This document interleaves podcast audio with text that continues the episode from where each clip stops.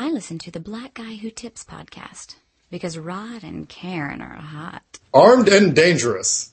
Ain't too many can bang with us. Straight up weed, no angel dust. Label us notorious. Thug ass niggas that love to bust. It's strange to us.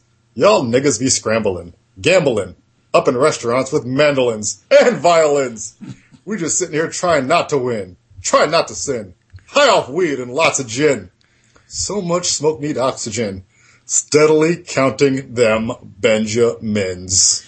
Hey, and welcome to the Black Guy Tips podcast. Your host Rod and Karen, you sure we ain't got President Obama with us? It did sound like that's how he would recite rap yes! if he if he listened to rap. I, I mean, I'm assuming President Obama listens to rap because he looks like a nigga that listens to rap. Yes. Of course. And I feel like if, like, I feel like if he ever got one of those rap battle discussions. That's what it would sound like. Yeah, he'd be like, now hold on a goddamn minute. Uh, Jay-Z said it best. Okay. First of all, it's money, cash, hoes. And money and cash are the same thing. Yes, yes they are. and I got 99 problems and Republicans are all of them bitches. um now this is the first time you probably heard this voice on our show because uh, it's first time being on the show um and it only took like six 636 episodes to make this shit happen but i was dedicated This is 636? this is Yep, 636 Oh man, I, was- I was almost on the devil's episode. Uh, damn it. yeah man Should have held out a bit. i'll try to bring you back um you can be here for the number of satan uh, but uh it's my man dillon. Um you can follow him on twitter at the dillon one. Uh you can go to his website the deal is on. Um and it's d-i-l-l is on not not the deal is on. That sounds like some kind of place you can get like bargains or something. Um and uh you can also um like you should also know him because he's part of the Decepticomics. Uh, Saron Russell has been on the show before. Um, and, uh, Dillon's actually the, only the second Decepticomic to be on the show. Um, but what's up, Dill? Hey man, thank you for having me. I appreciate it, man. I've, I've been listening to the show lately. I really enjoy y'all. Thanks for having me. I know it took us forever to do this. Uh, that was just, you know, I'm, I'm lazy. I take lots of naps. I drop, I drop the ball a lot. I apologize. I'm glad to be on. Thank you. Oh man, it's no problem, dude. Uh, definitely wanted to make this happen for a while. Yep. Um, and, uh, yeah, like behind the scenes, you know, like you're, uh, one of the people that was, uh, one of the most requested people that, uh, people wanted on the show anyway, man. True. Uh, Really? Yeah, Yeah. man. Like every once in a while you get that, hey man, you should have a Dillon on. Yeah, you're like- And as, you know, the person that, that books the show, um, people don't know how often that happens and it's everything in my power to just be like, nigga, I'm trying. Like, just to not be like, nigga, I'm trying. What, what's wrong with you? You think I ain't looked? But, uh, you know, you gotta be, you gotta be diligent and you gotta, uh, Diligent. I like what you did there. you know what I'm saying? You know the deal. Um, you gotta, you gotta be, you gotta be diligent, man. You gotta, uh, you gotta do your homework and, uh, you know, uh, and make it organic, man. I like it when it's natural, man. Uh, me and Dillon on Twitter have been talking a lot lately about comic books and, Ugh. and nerd shit. And I was like, and then I just used that as my end. I was like, nigga, you should do the show. You should have been done the show, but now you I- definitely gotta do it. I don't think people want to hear me talk on stage when they're there to see me. So I would never think like I, I am honored that your listeners want to listen or hear from me, but they need to step their standards up.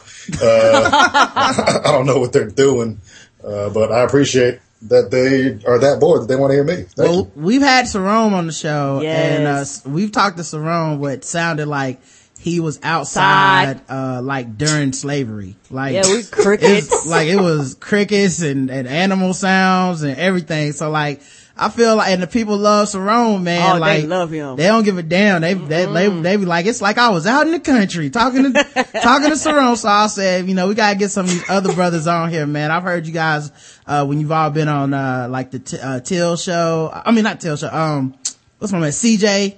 Yeah. Oh yeah, yeah, yeah. We did Yeah. this podcast a few times. So, yeah. so I was like, man, these are some funny brothers, man. Uh, first of all, man, can you tell us a little bit about the Decepticomics and how you all, y'all all like came together? Uh, well, it's, it kind of came organically through Twitter. Like we finally kind of all came together, but I knew like the members are myself, Dillon Stevenson, uh, Russell, as you mentioned, uh, John Minus, Mike Brown, and Gordon Baker Bone. Uh, And me and me and Mike had kind of like bumped into each other on the comedy scene. Uh, John and I had bumped into each other like just in the city. Uh, Sarome, we kind of all knew through Twitter, and you know, we, we he was coming up to New York just for, for like a weekend or something. We were like, all right, let's put a show together. And Gordon was who we got to host uh, the show, and it just was it just worked so well. Like it was uh, it was so cool, like working with all of them that we kind of just like made a group together. It was like if you if you listen to like hip hop a few years ago, it's kind of like how Slaughterhouse got together, where they were like, "Yo, we're just gonna do a song together," and then like they kind of took what they had and it was like, "This works. Let's just keep doing this." So the support was there. People wanted to see us, and then they wanted to see us in other cities, and we kind of just just made a thing of it. So thank you for all the supporters. It wouldn't be anything if y'all didn't want to see us. Yeah, and because I've actually um, seen like our fans have been, some fans have been to the show, and they would Yeah. say how good it was and how funny it was. And I always look at Roger, and be like, "Why can't we get these niggas down here so we can go see them? Everybody else going to see them." Yeah, we need Sarome to have more pull and bring them down further south. Yeah, and how did y'all get to know his his country ass? Because he he feel like he's like one of us. I mean, that was just straight up Twitter. Like, I know in the early days, like me and him, just like even before we knew each other were comedians, like we were interacting on Twitter and we're just cool. Uh, and you know, like every, you know, it was, just, it was just like that. Like, you know, you meet people through Twitter and they just end up being cool people. And some people can make, you know, start making good business and good connections off of it. Did you So- ever, did you ever feel any like there was going to be any type of uh, competition? Cause I feel like comedy, especially stand up can be somewhat competitive. Like how did you guys avoid the competition bug of, you know, like, cause you know, it's like all comedians, right? If, if I'm like, hey man, I got booked on this show with Hannibal Buress, then it's like, how you do that? Like it's not, it's not like, oh shit, nigga, congrats. The first thing is like, well, how the fuck do I get on the show? Like you can't just tell them a nigga that you roll with is me. So like how do, like how do y'all like keep it from being too competitive? I mean, of course there is competition, but like we're all at different stages and levels of our comedy careers. Um, like the, the, the Hannibal Buress thing with like, we help each other out with that kind of shit. Like the Hannibal Buress thing for Sarome happened because he did Mike Brown's show and Mike Brown has one of the best free shows in New York City, monthly shows. Like if you can go see his comedy outlier shows with him and my man Brandon Collins, they're like, they get the big names and like Sarome and Hannibal were on the same show. So then Hannibal asked Sarone to come back and do his show. Like, so as far as that, like we help each other out with that. But the competition thing, you know, I'm I'm I'm the youngest of the group, and I've been doing comedy the least. So I know like I'm gonna have like they're gonna be better than than me at certain aspects of it. And you know, I, I definitely don't think I'm one of the strongest members, and that just goes to show you how good the group is. Because I know I am funny, but like if I think most of these dudes are a lot better than me, then uh, yeah, I'm I'm looking at it as competition. Like I need to get to their level. I don't know how the rest of them look at it. Like you know, but at least for me, it's like I I see Mike Brown, and I see his hustle. Like I see how long Sarone's been in the game and how polished he is. Gordon is just effortless with it. Like Mike John's business acumen is brilliant. Like I try to take a little bit from all of them and try to not be terrible. You just, you just don't want to be the worst one. Right. That's what it is. Um, now how long have you been doing stand up? Uh, I think this is going to be going on four or five years now. Yeah, that Alright. the thing about stand up that kind of sucks though is like whenever you get started, no matter how long you've been in it, um, it feels like the goalpost always moves for when you can be good and when you can be proud of yourself. Cause like if you're talking to somebody, it's like, yeah, I've been doing stand up for four years. Then it's like, oh yeah, that's cool. And it's like, real people don't even get funny till 17 years in. So you, your shit is terrible. You don't even know it. You just think you good. I mean, yeah, like I, I wish I'd gotten started earlier. Like I think anybody who does it wishes they'd gotten started earlier, no matter how early they get started. Like, you know, you hear old stories about Eddie Murphy, like being 18 and like just, just already being pretty much almost like as good as he is. That like, I'm, I'm stumbling through this and you know, I got, like now I got a job and all this. Like I wish I had started when I was in school and wasn't really doing nothing else. Like, you know, there's other stuff going on, but you try to balance it out. What what made you make the decision to be a stand up comedian? I'd always heard I was funny. Like if you, you know, people always say that kind of thing to you. Like, but they say it to everybody. It's like, oh, you're funny. You should do stand up. Um, but Brandon Collins, who I mentioned, who does the show with Mike Brown, uh, was producing comedy shows at the time. I went to college with him and he just happened to be doing a show and like posted on Facebook, like, does anybody want to perform? and I just asked if I could, and you know he was my friend, so he let me get up there and, and kind of make a jerk out of myself. Like I, I of course like practiced and stuff before, but you know he gave me my first shot, so I will always appreciate that. It's just it's just being stupid enough to think you can. Yeah, it's it's kind of funny because people will be like, "Oh, you're funny. You should do stand up," and I'm I'm like, I don't want to. It's like, why you don't want to? I'm like, I like having confidence. Like I like I like the, I like the ability to walk around and feel like I'm somebody and I'm funny. Uh, like I don't want to have the experience of bombing and being terrible ever. Like even if a room just didn't get it, like I don't want to be that guy. Like I've been in comedy clubs where the dude is funny to me and I'm dying. Yes, And the crowd is like, like for some reason, it's just like, you know, fuck this. Uh, Yeah. my, my uncle died in 9-11 and today This is the day. funny. It was his birthday and I'm just not laughing today. And now, like, I, like, how do you handle, if you ever have, I'm assuming you have at some point, how do you handle like, you know, bombing, man, when the jokes ain't going over? I mean, absolute silence is worse than booze. so I've I've never been just outright like like boo like if somebody boos to you, you can react to that. You can like kind of you can play off that. Like I've been in most of the time if I've done well like terrible, it's been like the silent kind of thing. Mm. Everybody And- just blink their eyes and look at you. That is so, that's worse. That is worse. I mean, and, and you can you can eventually win a room back if you got enough time and you really want to try. But just I remember the first time I did bomb, it was like the best and worst feeling in the world because I still wanted to keep doing stand up after it, but it just it felt terrible. Like it was just silence. Like I turned to my friend and I asked him the punchline to my own joke because I. Like I was doing terrible, and I was like, "Yo, what's the end of my joke?" And he just looked at me like, "Oh." And then he even told me the punchline, but it wasn't like I, it, he told me the end of it. Like I wanted to know how to get to it because we knew each other's material so well. He gave me the end, and I was like, I can't do anything with that. I needed the road to get to. Oh, it was terrible. Oh man, that, that is horrible, man. Um, have you ever, um, done a show you were supposed to get paid for and didn't get paid? Uh, I mean, yeah. Uh, like you said, why don't we come down south more often? We uh, Everybody said, you know, we got hustlers down here. South so- be working on credit? Yeah, they don't- working on don't know- I Tabasco know if leave. Houston's considered the South, but we uh, went down to do that show in Houston, and things weren't what was promised to us, and we got you know it was a learning experience. I don't want to speak too much ill because I did enjoy myself in other aspects down there, but uh, yeah, that yes, the answer to your question is yes. First of all, that is the funniest thing about comedians because like I feel like comedians on the one hand are so brave and they like go out here and present all their vulnerabilities to the world and they're like truth tellers and they say all the, the things that people think but don't want to say. But also like, com- uh, comedy has become like so full of nepotism and you never really know who's gonna quote unquote make it and get on True. that you have to also be careful about who you talk shit about because it might be like, Hey man, remember that nigga from Houston that didn't pass? Yeah. He got a show on Comedy Central and he invited everybody but you. Cause he heard that podcast at one It's- time.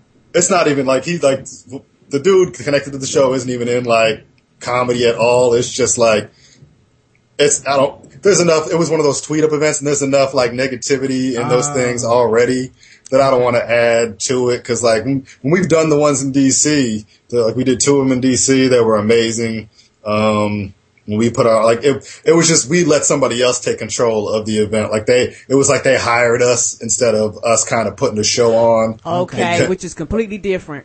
yeah, like every time we've done it in DC, we've controlled what's happening in the event. Like we we got the uh the venue and stuff and put it all together and we just did it before the tweet up. This one they kinda like the show kept getting bigger and bigger. Like originally it was just supposed to be us and then uh they added another comedian, Felonious Monk, and they started adding rappers on. and Oh, it came a whole production. What's this, the Grammys?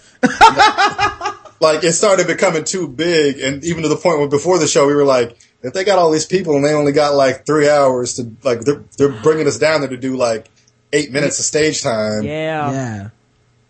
and it's like all right if you want to pay us like if they had paid us what they said they were going to pay us and we did it and it's like all right y'all paid us this much to do this much time but we got down the thing got so big that it got out of hand and it was like whatever yo like you know And then like Macklemore showed up and accepted y'all's money. Yeah, you he know, did. it's the Macklemore Sent y'all a text Yes, he did. That dude was like, I pay in tobacco leaves. Right. Yeah.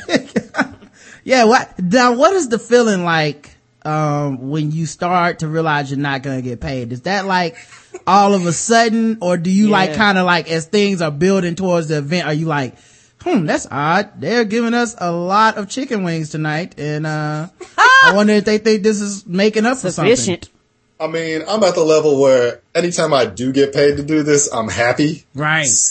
But like, for that, it was like we flew down there, like we were just hoping to break even. We weren't even hoping to like profit off it. We were like, let's just cover our plane costs and cover like the hotel and all that. Okay. Uh, so when we just, you know, it's just, I mean, I, I just went down to Houston for no reason pretty much because the show wasn't as good as we were hoping to be. We didn't get paid. Like it was, Right. it was just like, I just went down to Houston to just see a bunch of people that I, a lot of who I could have seen on the East Coast.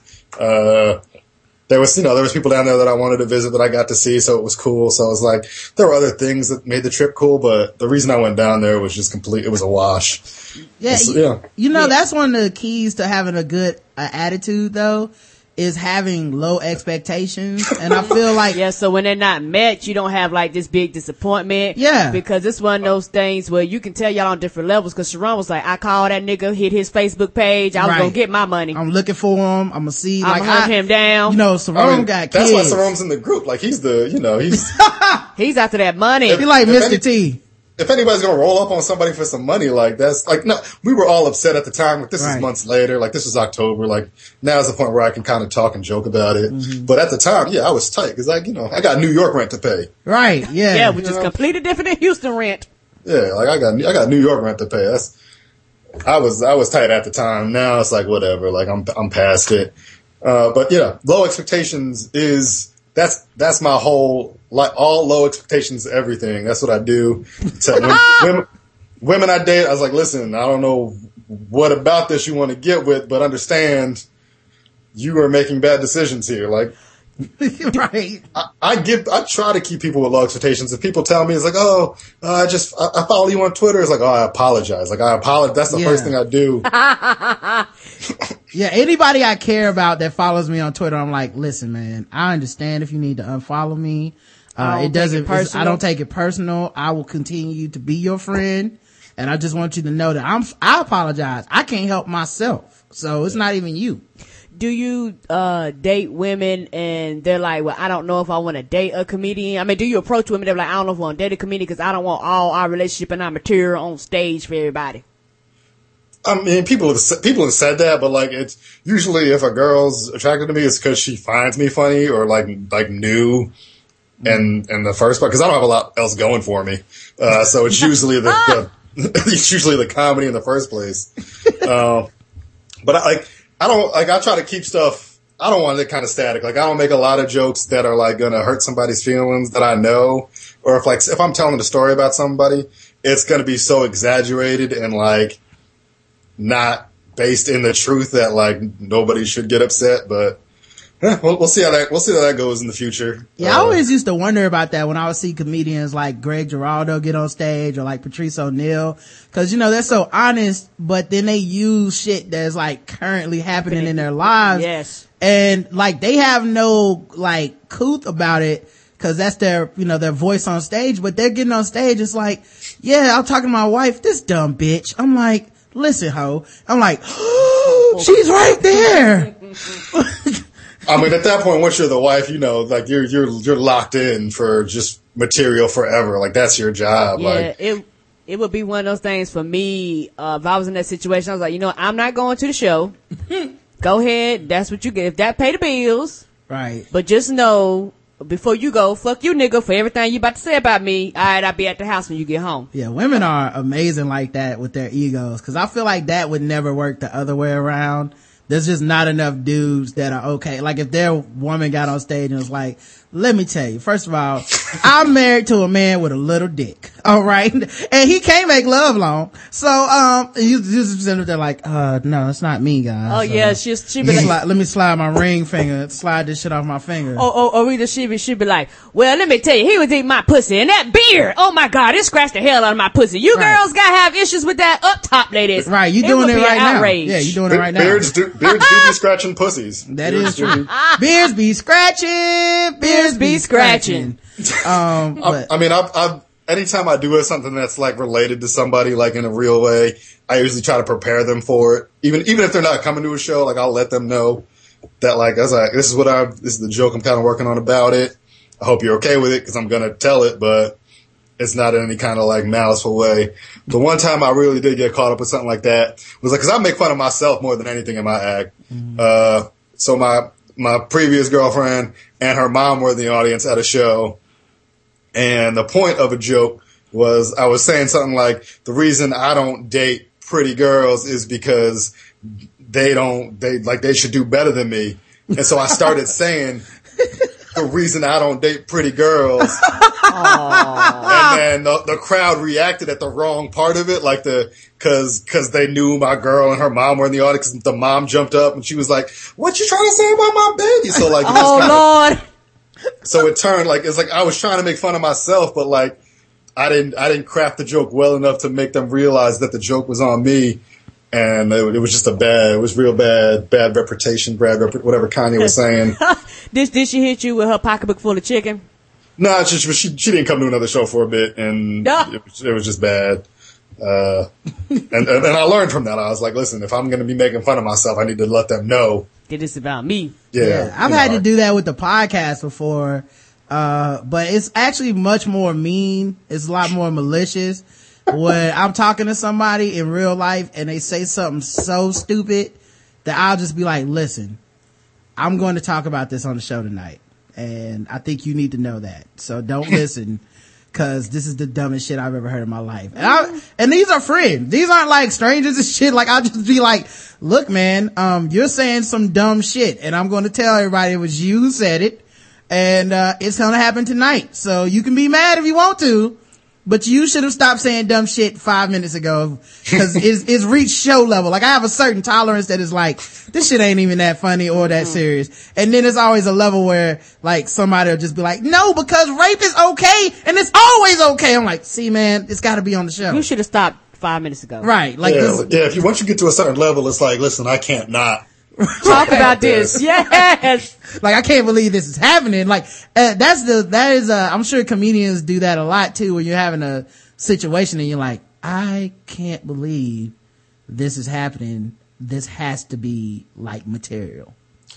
Yeah, and uh, for me, sometimes it's it's it's hard to kind of separate things. Sometimes, to like to even make it funny when something like real, something like it takes me a while to like s- to kind of be able to craft something because I had something happen where two consecutive Februarys in a row, I ended up shitting myself for some strange reason by some circumstance. One was on a, a Barack Obama's second inauguration day. Oh, no. Uh, when it was also Martin Luther King Day, and some weird thing happened where I ended up shitting on myself a little bit.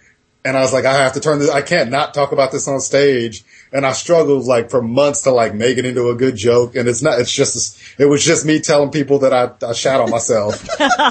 Yeah, it's a historical And black that's even worse. shit. That's even worse if you can't make it funny and you're just telling people that now. It's like, Right. uh, this, this is, this is just a story you know now. Right. And, uh, now you know this about me and Yeah. uh, I feel like we are equals. Now tell me something about yourself. Yeah, Yeah. like, you- but, but that doesn't happen on stage. Then you're just up there. right. You have to do a whole lot of crowd work. You just keep going to every, now you tell me your most embarrassing shit on myself story. Yeah, like, you know. I feel like if you tell somebody that after that, you immediately become best friends anyway, cause, Are we best friends now? uh, we have to be cause I would take that to my grave. I would never, uh, tell anybody I shat on myself, uh, on stage. So, I mean, yeah. I, mean I, gu- I guess me and all the listeners are now best friends too. Everybody Uh, who hit Yeah. thousands of People. people, uh, y'all at the Dillon one on Twitter and you go, Hey, what's up, best friend? Cause, uh, I feel like once somebody shares something that intimate with you, uh, y'all go together. Y'all close. Yeah. Like, that y'all, is y'all boyfriend, girlfriend. we uh, are poop buddies. I'm reading your bio on your site, right? Yeah, And oh I yeah, s- I gotta change that. how, like, how much of this is just made up and how much of this is real? Like, were you really a baby on Sesame Street? Oh yeah, uh, I was, I was a child, a, a failed child actor for a while. that sounds like the most adorable version of failure. I mean, not like there's a there's a running like I was a child actor and a model.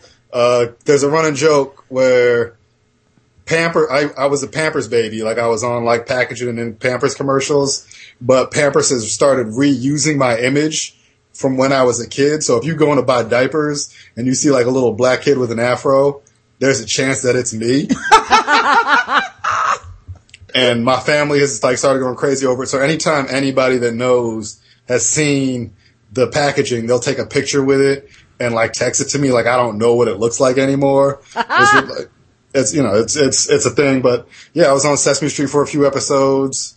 Uh, I think like One Life to Live. My big break was going to be I auditioned to be in Little Giants. Remember the football movie with the little kids? Yes. But I, I they, somebody beat me out for it, and I was like, you know what? I'm done. Uh, my acting career is over, and uh, Major Payne too. I was supposed to be the black kid in Major Payne, but then that other little bald black kid won because he was better at saying there were people in the closet than me. So My favorite thing about this story is imagining baby Dillon, um, looking through like the want ads for actors, uh, like, you know, with a cup of coffee and like a five o'clock shadow, like, like they just ain't, they just ain't calling me back. you know, I wanted I wanted to uh, to get out of the, the child actor game because I saw how it messed people up. Like I didn't need fame that early. right, right. People, could- were- people were warning you had like a, a three dollar a day cocaine habit, which is a lot for a kid. Yeah, that's lot. you know, I, I didn't, man, I didn't need it. I know I had an addicted, I have an addictive personality. I didn't need that kind of fame and exposure. I'm glad I had a regular life. And, uh, now, now I'm, I'm, you know, I, I can handle minimal Twitter fame. That's that's the best I can do. Um, now also, man, you talk about a lot of nerdy stuff, man. Um, and, uh, I gotta know, like, did you grow up, like, in the, heavily in the comic books? Is this something recent? Like, how'd you get into this shit? Because, like, I'll say stuff sometimes that I expect, I don't know, one to two percent of the people on Twitter Yeah. to fuck with. Like, it's just, and it's like, I'll just throw it out there cause I can't help myself, but it's, it'll be like, damn, man, um, uh, Apocalypse is like the Mr. White folks of the X-Men, uh, uh, lore. And then like, like one or two people will respond. And it's, it's always like you and my man Tim Dog that'll be like, you know what, man, that's Yeah. a good point, man. He Tim- is hard on them bitches. I'm Tim like, Dog what? be on it. Tim Dog be like, he, he like post pictures. Like Right. he is really into that. I mean, I like he like he, he he gets to review comic books and stuff. Like I wish I had that job. Like I want to do that.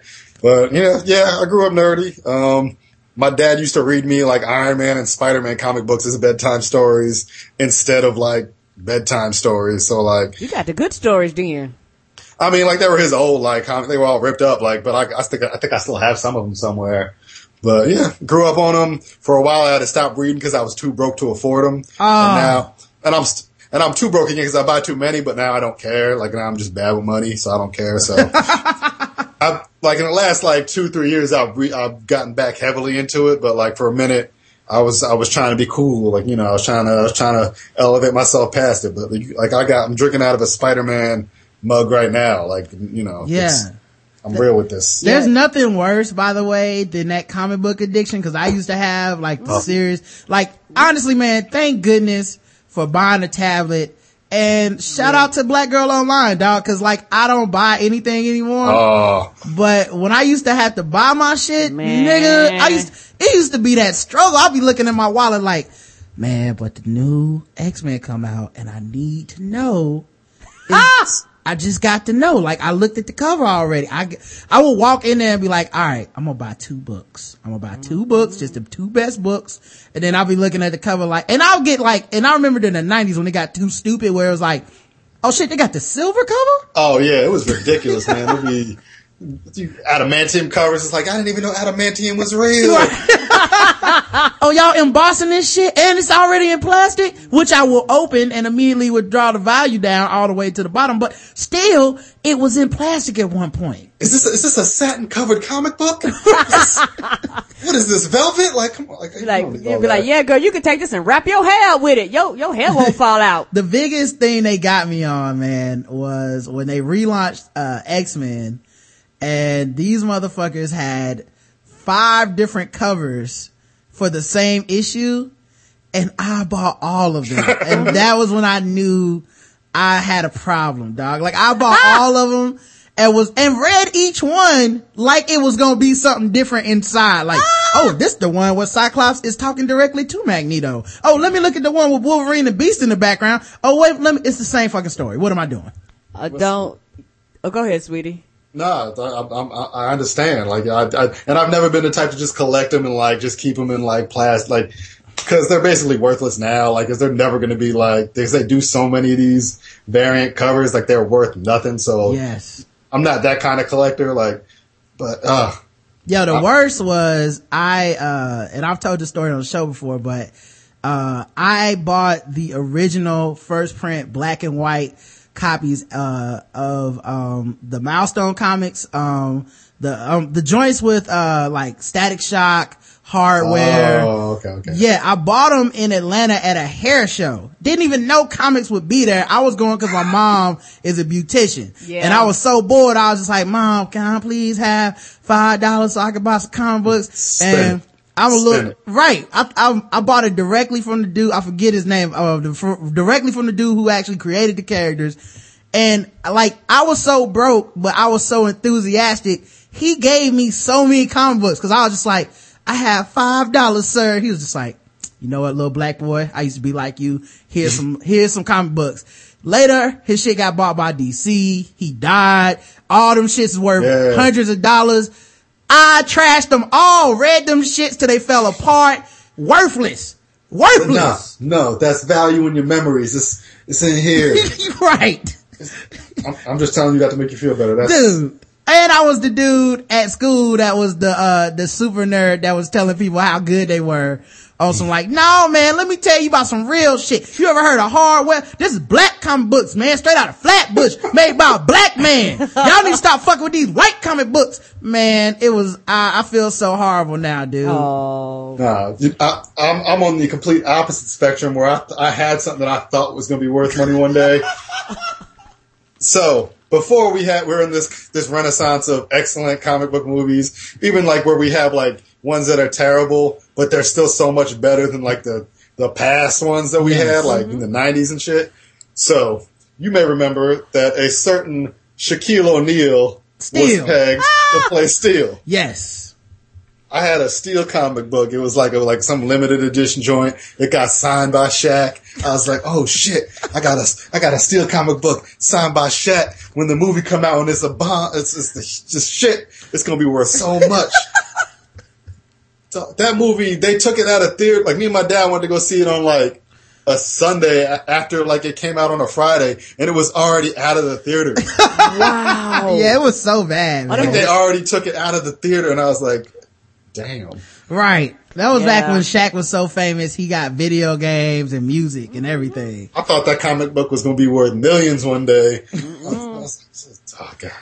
Yeah, and I think for me, uh, my comic book, I've, I enjoy comic books, and I remember going to the comic book store with Roderick, uh, the one over there in a little small shopping center where me and Roger would go Yeah, in in there and, and hunt. And I think that man, I finally closed that store after years. Yeah, he did. And I think for me, I started reading, uh, The Walking Dead. And when, uh, I, we and Roger had Well, first- that's recent. yeah, yeah. When, Yeah. when me and Roger had started reading The Walking Dead, I bought like the graphic novels where they like combine them up together. And so, uh, I read, I would outread him. And Roger, now Roger is a comic book reader, but I enjoyed them so much. When I ordered the graphic novels, I would order like three and four. And Roger would be like, why are you ordering three and four? Because I would stay up to like one and two in the morning. He looking at me. You know how you look at a little kid. You be like, nigga, you gotta go to school in the morning. He was like, nigga, you gotta go to work in the morning. I'm like, but one more page, one more page. So I would just fly through them. Okay, we, I read so much, we got all caught up till we had to go, you know how you gotta, you, you binge watch a show, now you gotta go episode by episode, so now Yeah. we gotta go episode by episode. And I was looking at Roger like, um, nigga, when we gonna go to the comic book store and get the next issue? That's when I knew I had problems. Yeah. You got you got to train yourself to like appreciate them and like read slow because you'll you'll just breeze through them like dumb quick. It's like you know, let me take time, appreciate the pacing, the art. You know, it's like it's comic book fine wine. You got to Right. appreciate it. And Walking Dead is like the worst for that because it's black and white Yeah. and they don't have a lot of dialogue typically. So you can blow through a Walking Dead comic so fucking oh, fast. wow. And it's like a lot of shit happened. It was Yes, it just does. drawn, like it was just like, and then this dude got hit upside the head with a crowbar. Now he's dead. Then he came back as a zombie and bit so and so, and now that motherfucker's gonna have to cut his arm off. The end. You like? I mean, yeah, like I like I, I started reading Walking Dead. Like I I started just in the middle where they were, and then I kind of went back or whatever. And I was reading them, so it took me a couple issues to realize that dude was missing a hand. yeah. I, I didn't even, I didn't even realize because like they didn't like pronounce, they didn't say it every issue. It's like, oh, I miss, I've got a stub. Like it's just subtle stuff that you got to pick up on. And like I was like, Yes. wait, he don't got an arm. You got, so that means you got the like graphic novel book three and then had to do a six sense moment where you were like, wait a minute, wait a minute. He hasn't had an arm the whole time? I think he's been dabbing people up at the left. That's Right. disrespectful. like a boss, you know, like like a real G. How can anybody respect him as a leader if he's dabbing with the left though? yeah, nah, come on. Hey man, so um, like, do you watch the Walking Dead TV show? Yeah, yeah, yeah, I watch it. Well, what do you think about that in comparison to the comics? I'm I'm I've calmed like comic book rage down uh, just because it's it's it's so useless most of the time. So like I just enjoy it as a separate entity. Like I know there's people who like get mad when they don't go along the same routes or like they change things. So I just I, I just enjoy it separately from the comic. Like I just I like the fact that it exists. Uh, you know, I enjoy it. It's nice seeing them go in different directions with things Yes. and then see and then see characters that like you do know get introduced in, in new ways. Like I, I'm just so happy that there's so many different venues for comic books now mm-hmm. that like you you have the right to have stuff that's terrible. Like I know people don't like Agents of Shield, and I'm like I just like that it's there for me to not like at all. Because before like a couple years ago, we didn't have nothing on TV just to like, complain about. Yeah, I agree, man. Like, I think we're living in the golden age of nerd media. And I think a lot of the mm-hmm. nerd rage isn't really about the quality of the shit because it's actually higher quality than we ever had when we were kids. Yes, sir. I think what it really is, is that as nerds, there's like a penance that we pay to be part of this culture. Um, because it wasn't cool. It's like when you meet a chick who's hot and she's like, Oh, I love The Walking Dead. And you're like, you just, like you had that nerve rage inside. It's like, bitch, I cook, I got punched in the stomach for this shit. Did you ever have your face shoved in the mud? No? No? Oh, nobody broke your glasses? Oh, I don't think so. And you had that, even as long as they're watching, I don't care. It's just the ones that just have a pair of glasses and, and, and a t-shirt and it's like I'm I'm a nerd now. Like that's that's the disrespectful thing because I'm still attracted to it. Right. Obviously. Like I well, that's the other part that you, that's the other part that's maddening is that you're also like, but you're so hot. Yeah, Like that's the inner voice. That's all this, all this negativity. It's your first reaction. You can't control that. But then what really comes out is like, oh, that's cool. I like The Walking Dead too. And then she's like, yeah, my favorite character is Larry. And you're like, ain't no Larry in The Walking Dead, but you hot. So I don't care. You know, I, I like zombie. He's cool. Yes. I like Zombie. He's my favorite. I don't you, remember. you're looking like it's thousands of them. I don't understand. You're like, yeah, uh, so you used to, you, you grew up a nerd. Yeah, I used to watch G.I. Joe. I love when Optimus Prime would fight, would fight Skeletor. You're like, that's, that's cool, baby. You know, I like that shit too. Whatever you into. Uh, but uh, yeah, that, like, I do think that's what a lot of this nerd rage comes from though, is people have that reaction and they, and I think they don't like that, you know, as much as the quality is better, uh, they'll, they'll turn after a while where it's like, okay, Batman Begins, that was cool. Then Dark Knight, everyone likes that, that's great, which means the third movie, fuck that movie. Cause now everybody's gonna like this shit and everybody can't like my shit cause I got beat up for this. I mean, it's it's it's the it's you know it's nerd appropriation. It's the same as as Miley Cyrus twerking. Like it's that same kind of vitriol that you give to it. You know. Yeah. The worst, I don't even, you know what? Hot chicks aren't even the worst. You know who the people are the worst? The worst fake nerds? Those fucking NBA players, man. Ah, God damn. I know you ain't no nerd, Russell Westbrook. Stop. Play, stop pretending, dog. You know you ain't read a comic book in If your y'all don't get some goddamn lenses in your glasses, right. Showing up with these faux glasses, bow ties. I'm like, nigga, I got punched in the nuts for that. And now you get to go get all the hoes in Oklahoma City. Something is not right here. It's wrong. Not all the hoes. So I'll be happy when they catch somebody like Paul George and get him trapped. I'll be like, good. Stop trying to be a nerd. I just like that because I'm a Knicks fan. You know, I'm hoping hoping that throws the Pacers off a bit because they're doing too well this season. Wouldn't it be funny if all of a sudden he just started going like four for 20 every night? Oh god, that is so that would be so beautiful. Like Paul George, uh, he's in a funk. He has a lot on his mind. Uh, Oh, Millions and millions of dollars at stake in this game. Uh, pace yourself with them hoes, Paul. Pace yourself. Don't knock them all down at once, sir. Uh, all right, man. Um, so yeah, go to the Dillison. That's where you catch up with Dillon. Um, go to Twitter and follow him at the Dillon one. Um, and like I said, man, very funny dude to follow anyway. So you should already be following him. You'll No, low expectations. I am a dude that you can follow. yes, have low expectations. Low although expectations. I'm, I'm dead serious, man. I, like he always has some shit that I'm like, oh, that's good. He's clutch, man. Uh, good. He's a good, he's a good, uh, good follow, man. And- Um, yeah, Karen. I wanted to ask him a question. You were the co-founder of an organization called Grits. Do they eat grits? Or that, the, the, the, what does that mean? Uh, Grits was a it was a sketch comedy group that I was in, and the name we were we were trying to figure out a name for our group, and they played. Uh, I, f- I forget what uh, who's the dude who was the dude who got the grits thrown in his face. that had grits on his face. The, You got- talking about Al Green? Al Green. I gra- Oh, Al Green, oh, in the and I- shower. and Al Green song was playing in, in Starbucks, and I went, we should call it grits. Sticks to your ribs. And then we and then we made it an acronym, but you know, you know how I like to get down with acronyms. It, it always meant something different every show. Uh, but you know, I eat grits. You know, it was mostly it was three black dudes, me and two other black dudes founded it. So you know, Well, you do have the acronym game on lock. Um, and I saw you also, uh, you, you- do you still use the hashtag, the stay woke hashtag? Yeah, it's it's it's it's for everybody. It's not it's not me. You know, I got you know, I didn't I didn't create it. It's it's just everybody should just be woke at all times. You know, That's what's Woke- I, I thought about, comes with godliness. I thought about like tweeting whenever like I would buy something that I couldn't afford and do stay broke as my, as my, as my hashtag, but I was like, I don't know if somebody used that already. You never could tell. Uh, I had, Yes, I invented that. I had I had that idea, and then my other idea was, uh, and it's over now because people don't do anymore. But when people used to be like about to get in the hop hop in this bathroom real quick, shower flow was to take pictures of my feet other places and be like floor instead of flow. You know, so it'd be like shower flow and it'd be my feet in the shower.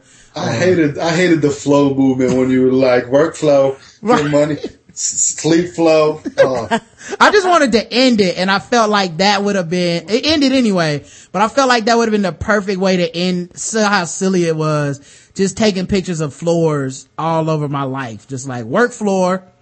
Oh, it's putting them out there too. Yeah, but oh, you know. that would have been brilliant. Like, I, don't you just love like the kind of like the the waves and stuff that like is popular on Twitter and stuff? Like the my bae caught me sleeping. That that was that was a good one. Yeah. for a that was very foolish. Mine is, it- uh, my favorite is, uh, the, uh, the people who are trying to make thought catch on, T-H-O-T.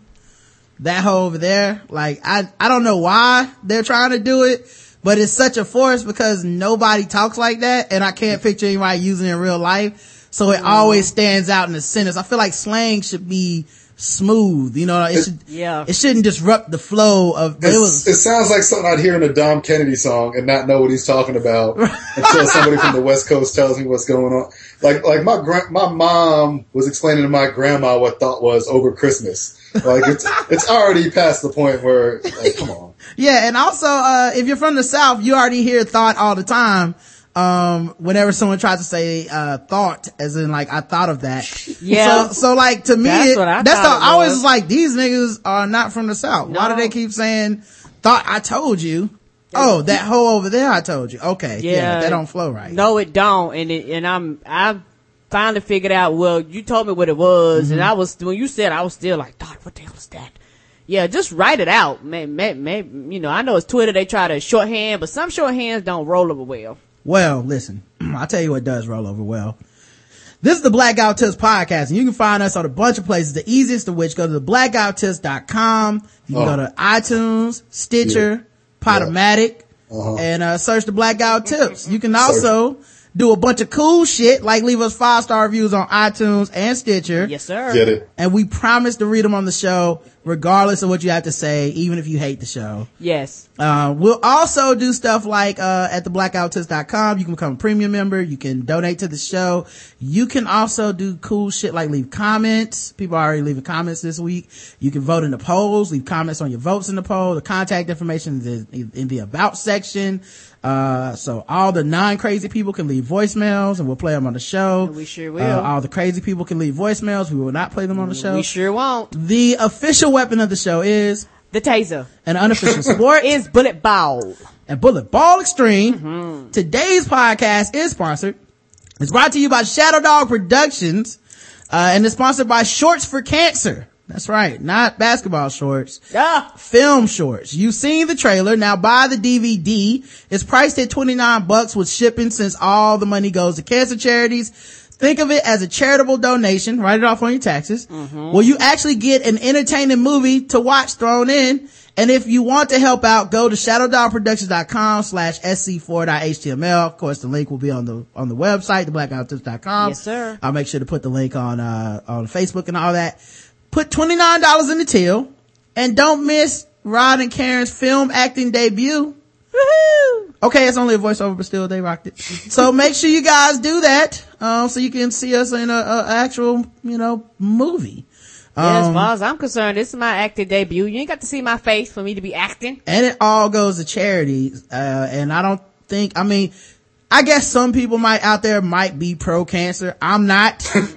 you know, I know it's a controversial stance to have on a show like this to be against cancer. Oh, and dude. uh, I'm sure some people are going to unsubscribe from the podcast. Yeah, dude. uh, unfollow me on Twitter, and that's fine. But I got to come out of the out of the anti uh, cancer closet and tell you guys, n- not cool with it. No, You're not cool with it. Do do people look at cancer and say thought? Thumbs thumbs down the, the cancer is what I say. I Thumbs know, down? Yeah, I don't want to speak for anybody else, but thumbs down from me personally and the Black Guy Who Tips uh podcast officially. It was just not we're not really a, a cancer podcast. I'm sorry, guys. Um, Dillon, man, where can people go see you, man? I, I hear you guys got another uh show coming up uh for the Decepticomics. I mean, uh, yeah, the Decepticomics were doing our first show at Foxwoods uh, in Connecticut on Friday. I think at uh, 10:30 p.m. So if you're in the Connecticut, Boston, New York City area, you can get up there. You can catch us uh, out there. Uh, I'll give you guys the link so you can uh, look for the tickets. Uh, I think we're doing New York again in April. Uh, I think April 4th is the day. So if you're in the New York City area, you can catch us then. I run a free show with my homeboy once a month in Brooklyn. So if you're around on a Friday, you can you might be able to catch that. But uh, anywhere people want to see me, I'll, I'll, I'll try and be. I'll try and show up. But uh, Cool, man. Make sure you guys do Yeah, that yeah. shit.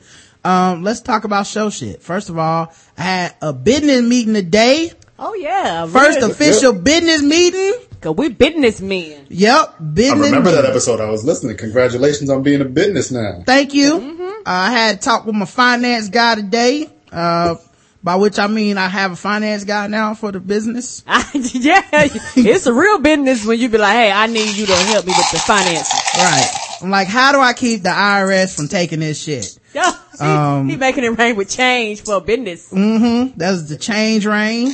Um, so yeah, I had my first meeting. Uh, he wanted to come by my house to start it. And I said, that's, uh, not cool. Let's meet at Starbucks. Cause I don't know you. You know what I mean? You might be crazy. I, you know, he turned out not to be crazy, but still, you don't, I, I don't, pref- I prefer not to do any first meetings in my actual house. You know? Oh no, no, we meet you at Starbucks, so just in case Yeah. you become crazy, you can try to stalk me at the Starbucks. Right, exactly. You know, he turned out to be a cool dude. I actually recognized him because I played ball with him at one point. Wow. Yeah. You play, you know what, Rod?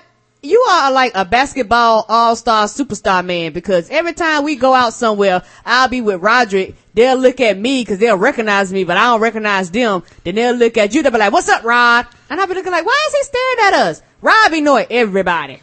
Yeah, yeah, I do know a lot of people from playing basketball, man. So, Game recognized game. you know what I'm saying? Like, if I was sorry, they wouldn't even recognize me. So, you know, That's true. I'm probably the best fat person they've ever played with, man. Um, which, you know, is a ti- I'm proud of that title, you know? Uh, so, but yeah, I, I, uh, I played ball with him, man. And, uh, he was like, it took him a second to, to put it together.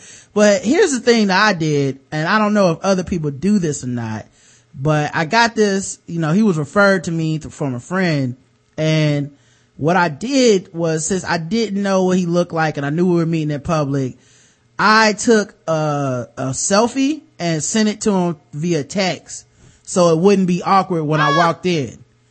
And he was like, oh, cool. But, uh, I think it was cool cause then when I showed up, he was just like, Rod. And I was like, oh, what's up, man? It, and it like got rid of the awkwardness of Oh. me walking around Starbucks, Going- like slowly making eye contact with random dudes. Yeah. Take, take, take me through the process of taking this selfie to send to another dude. Well, it was, I had already taken the selfie, uh, for something else earlier. Uh, what, what, what, what was the face? What, what, Oh, it was a very serious face. I, I probably got it somewhere, but, uh, I was just looking at the camera the way that I was looking in my, I was in this chair and I leaned back and I, I tilted my head up towards the camera and I made sure not to smile. So it was like, it was like, you know, cause you can't be sending a dude no, no like flirty picture or whatever. So it was like this. and uh he was like uh okay cool man. Thanks for sending that you know and it worked out uh pretty well. And plus you know he now he knows i'm black. You know i got a beard. Uh knows i'm not gonna be wearing a suit. Like i like these things and i Oh, feel yeah. like more people should do this. No, no suits at our business meetings. right. Yeah i showed up in jogging pants because i'm like i'm the one with the money. Yeah, you might, we, we you might need to, to give a bit, a business selfie class. I You might know? need to do, yeah, business self, business selfies for people out here. Um, and you know, I showed them I was impotent and, uh, we, we, we talked for a while and, um, like also like the bank dude was there. I opened up like my, the business banking account and all that Oh, stuff. they came ready then, did they? Yeah, yeah, yeah. They were ready, man. Like they, they knew I had money. So they were willing to work with whatever. It's like, oh, so this nigga, you, like most people come in with like an idea. You know what I mean? Like, yeah, I want to start a business. Uh, what do you want to do? Uh, man, like I think you, we should have like jack off towels, like a special brand. and Oh, like, Lord. I just need the money to start it. And it's like, oh, well, fuck you. You costing me money. Like we walk in and like, here's our revenue stream. This is what we make. This is how much we want to pay ourselves. Here's our expenses. And it comes off a lot smoother. So they were just like, this is the, like they were looking at me like, this is the easiest shit. They was like, you can't ever done in my organize. Yeah, because it's different. Like we already came with like a cash flow and all that stuff. Thank you for Wait. all the premium people. What about, what about these towels though?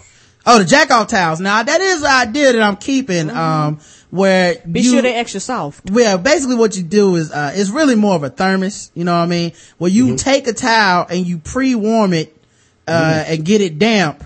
Then you put it in the thermos. And then after you have sex, instead of having to go to the bathroom, run the water till it gets warm, get the towel for you and probably her, you know, Yeah, depending be on how well you know each other. You probably gotta have two towels and shit. And, and then instead you can just reach over to where your alarm clock is, open up the, the ther- sex thermos, pull out the towel right there. Boom. It's already, uh, it's already warm. What I want in on this. yeah, is there a pink and a blue one? Uh, pink and blue, obviously for men and, and women and, you know, same sex couples and stuff like that. And then, uh, you know, we can get Dillon to be the model. I mean, he used to be uh, a model for, for products anyway. We can just put his, him on the cover, uh, with the fro holding the towel. So, I do know how to hold things.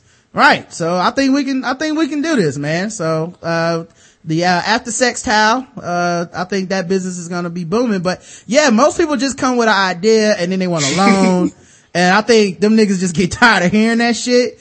So when I was just like, well, actually, you know, I could go to anybody, but you know, I got recommended to y'all and here's the things I like, blah, blah, blah. And then everybody was like, okay, well, we can do this immediately. And I was like, uh, well, let's fucking do it then. They was happy to see you. I, I bet you they was like, he is prepared. They was like, we ain't gonna have to work hard at all. Right, right. They did do this thing where I have to give them like uh five recommendations of other people with small businesses that might want to be like uh contacted by them.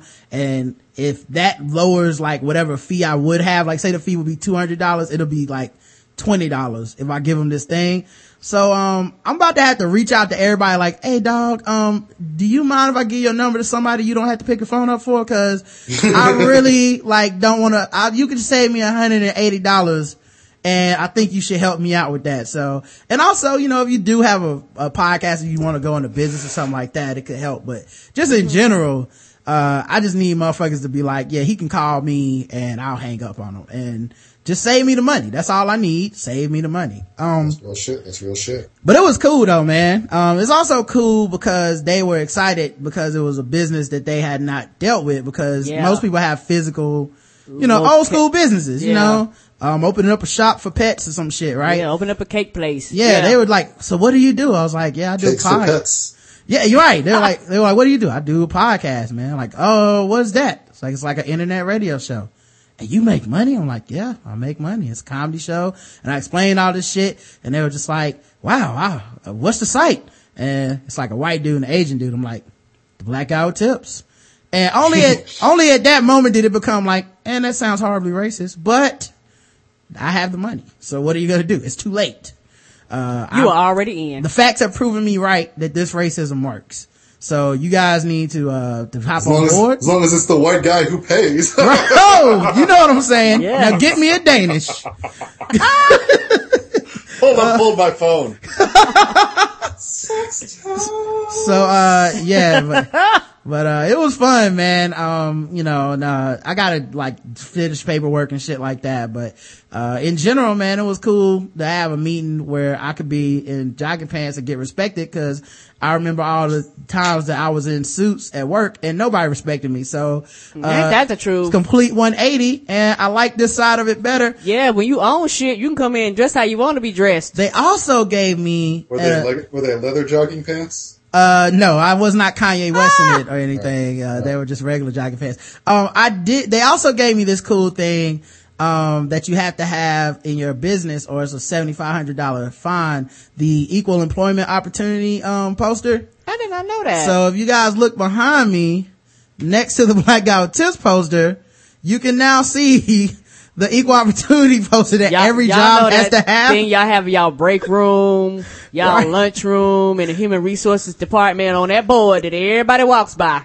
I'm proud of that. So I have to Uh, take, Shit, I'm proud of that too. I had to take Karen through some sexual harassment courses. oh lord, I had to do some training. She's you got been- some videos. Yeah, you've been a little out of control lately around here. Oh lord, This I'm is a professional environment. Uh, am I gonna sit there and be like, oh, oh, oh, is the videos gonna be good? The old school 1980s where they play the music? Well, let's just say you're gonna have to cut back on some of your racism. Uh, it's been uh, pretty apparent around here. And, I'm uh, breaking all the rules. Now that we're official federal agent, uh, fle- I, federal I can't be, I can't be uh, rubbing you up no more sexual harassment. Right. Uh, I would hate to have to sue you, uh, cause half of this is yours and that would be like taken from myself.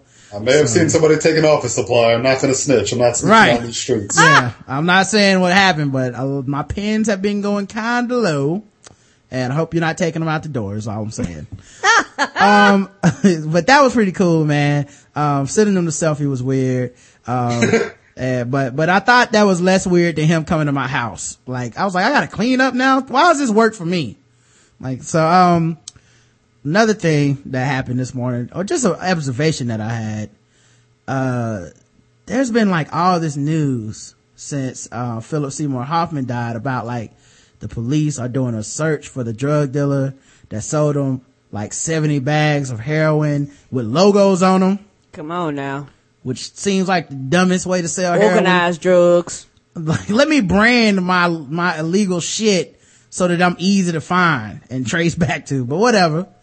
Um, but they've been looking for him because even though this dude was a, a an addict and rehab and shit, they just need to find whoever sold him the drugs. And I just had a really quick thought, which was, did anybody look for a drug dealer when Whitney Houston overdosed? Cause I don't remember it. I just don't remember there being a hunt. Maybe they already knew. Like it could have been anything. I'm But- not sure they could have asked Bobby. Right. Everybody does assume it's Bobby. Yeah, I mean- There- Bobby, but Bobby, her and Bobby had stopped fucking around. Like he probably sold her like the first dope. But like after a while, Bobby, Bobby seemed like the kind of dude that got clean and leave you fucked up. like he be talking to you like he didn't do all that shit too. He be like, yeah, man, you need to get off that shit, Whitney. It's like, Bobby, you used to do the crack with me. We did it together. yeah. like, well, now the Lord is with me. So, uh, so yeah, that happened. I thought that was crazy. Uh, the other thing that happened that was crazy, um, and drove quit, Twitter insane. Apparently, um, Paul George, a player for the Indianapolis Pacers, the guy that everybody is sicing, they pretend like he's as good as LeBron. Y'all niggas gonna see. But, um, he got some stripper pregnant and she looks really good. And I learned some things about people. Um, Dillon, I don't know if you understand how this works and maybe you can explain it to me, but is there, ever. is there a certain level of looking good that means that you do not, you do not wear a condom or withdraw your penis in a woman? Cause I didn't know that it was the deal. I mean, I usually don't get to put my penis in that quality of woman anyway. Uh, so I am not an authority on this, but that seems to be a thing that, you know, there's a Twitter page, like, uh, you know, they have all these post bad bitches accounts and there's one that's, would you pull out at Yes. Twitter and it's basically just proposes a moral conundrum. I don't need that when I'm looking at a woman. I don't need a whole moral conundrum while I'm objectifying her as an object. Right. You know, that's just, that's just causing me more thought. also, as a person that has had my penis inside of somebody without a condom, um, all, all the vaginas are not want to pull outable. You know, like all all of them. Once you're in, enjoy you're already in there, and um, it feels real good. That's what the sex thing is about. And you don't want to pull out because it does feel good. That's Probably why regardless of who she is. like people were saying this, like I don't know y'all's baby's mothers. Like they not all this good looking. Like unless the bar is real low and I just don't know what the bar is. But that's not how my penis works. It's like this feels good. I just want to stay in, and you have to have a fight with your penis. Like this is crazy. My future is on the line. You know. I like. To, I, I don't want to think of it as pulling out. I like to think of it as pushing away. Mm-hmm. You know, sometimes you got to push away from the bad future. You Right. Know, you, you launch yourself. If you pull, it's not. It's not the same power. If you push off yeah. I mean, and, and, then, then, and then go for a dismount. the truth of the matter is, look, uh, women have all the control in this arena. Cause if she does that leg lock move, man, like right before you come, not the leg lock. that shit is undefeated. It's un- more, there are more accident babies here because of that leg lock move than anything in the history of man, dog. Like, the leg lock work, dog. They just be like, no, stay in. You be like, you're right. That's why you got to watch WWE. You know, you got to learn how to like Kurt Angle used to like flip him over, and then Mm-hmm. you got her in a leg lock.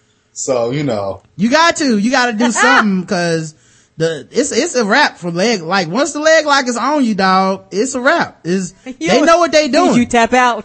Yeah. And like, people were judging this woman. It's like, look, this is what's wrong with these bitches, these stripper hoes out here jump offs, trapping these men. You mad cause a lot, lot of one, a lot of those women that these dudes is fucking wouldn't even glance your way, nigga. Mhm. Yeah. I think it is jealousy. It is. I really do think it is because, like you say, if you would found these people's baby mamas and all this shit, you be like, uh, nigga, she's not a fraction. And and it's not judging that woman, but it's like you bashing this gorgeous woman like she ugly. This makes no sense. Well, you know what's funny is I had a dude tell me, cause I was like, I don't understand why this is that big a deal because niggas at Safeway have impregnated Twitter, uh, uh, like Twitter strippers and shit before. Like, Come on now. I don't think that that's some new shit. Like, I mean, listen, I know the amount of time I spent just trying to get strippers on Grand Theft Auto. Mm-hmm. So I'm not going to judge nobody. You know, I know once I hit up, down, left, right, B the right way and I got the numbers on Grand Theft Auto, I was sized, you know, I, Right. I can't, I can't hate on them for doing it in real life.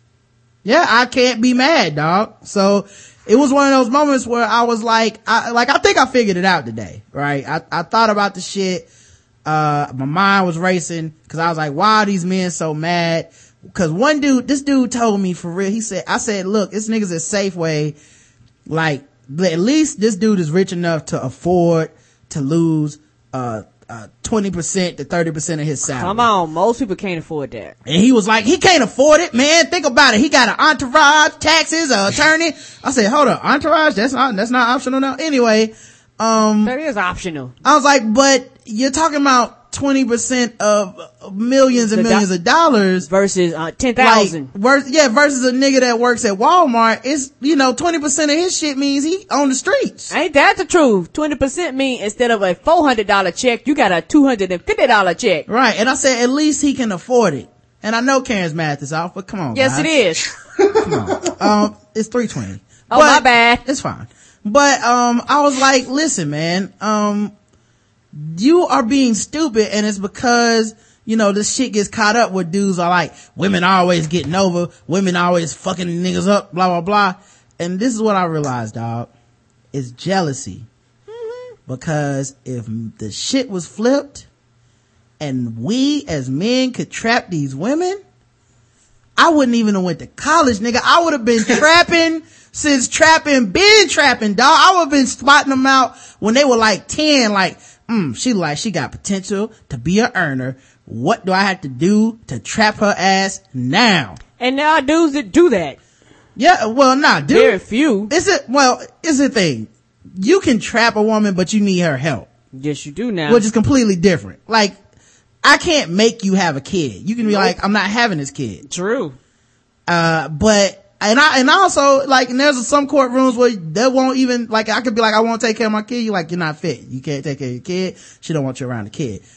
But, a man can be trapped by a woman, cause once she's pregnant, it doesn't fucking matter what you think. Uh, Now that's the truth on that Paul one. George supposedly offered this woman a million dollars. Shit, that ain't gonna cover. mm-mm, Yeah, I was, don't- I said, when I read that, I said, this nigga wasn't even serious. No, cause he was, cause he wasn't trying to set her up. Yeah. She looked like, nigga, a million dollars, that's not gonna cover a goddamn thing. What's that, like two weeks?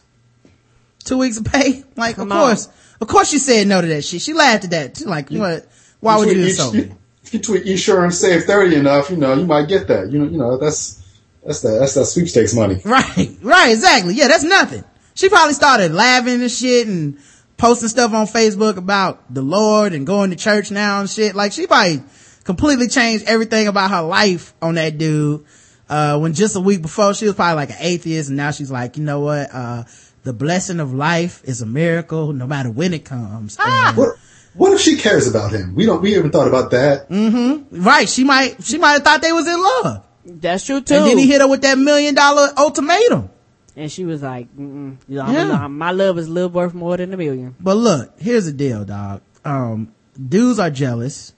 They wish we we wish we could do it, and I actually respect women more because of this. Because I realize that y'all have way more morals and dignity than the average dude. Because if we could trap y'all, it would not be a game on these streets True. it would not be a game, dog. Like, if you reverse the fucking polarity on this shit and dudes were the ones trying to trap women, I would be at every, like, meeting. And, like, I would be hanging outside of offices. Like, oh, what you doing there, Put on a suit for no reason. Yeah, what you, what you doing there? Like, cause like women, like, they go for like NBA players. I would just start at like, manager at Walmart. Like I could probably get some free toys, like an Xbox One when it come out. Like I would probably be trapping several different women at the same time. You know what I mean? Like it just, I think men have less morals in this area anyway. And mm-hmm. when you see these dudes get mad, it's just that hurt. We just wish that we had the ability to trap the shit out of you. It's not the ability to give life or anything mm-hmm. poetic I didn't nothing about that. just the ability to trap y'all so that y'all couldn't go nowhere. That's all it would take. And I I'm not even talking about good looking women. We wouldn't even be like, you would see niggas that would work out constantly and trap like, uh, overweight women that are like, uh, uh, that are like mid-level managers at a bank. That's the kind of shit we would be doing. We would be so bad. Like, it, we wouldn't be aiming all high. sh- I'm gonna get Lisa Leslie. Try that shit if you want, nigga. I'm about to give this girl who works at Safeway some dick because I can get free shoes. I just need free shoes getting cold out I need here. a bank loan. That manager at BB&T looking right. Right. Girl, you work at Foot Locker? As long as you got a plan. Right. when them Jordans come out. You know, but anyway, I just, that was my theory today. So, but niggas got mad at me for saying that shit. Um, but a lot of women thought I was right. I'm Just saying. And they, and they do need to be applauded because I don't know how y'all do it. A pussy is like a lottery ticket. I would be trying to cash my shit in. I would never get married. I would never get married. Why? Why? You got this fucking thing that could get like half of niggas everything. You know how many people, like how many stupid people I run across that I'm like, that dude is a fool whose money needs to be parted from him. I'm a man. I don't have a way to get to his money. Women have a way. It's a great equalizer. That's true too now. I'd be out here, man.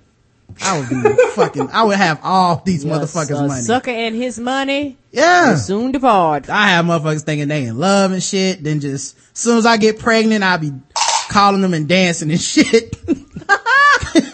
Be like, You're better than this. right, I'm late. Like with all the A's in the text. I'm late.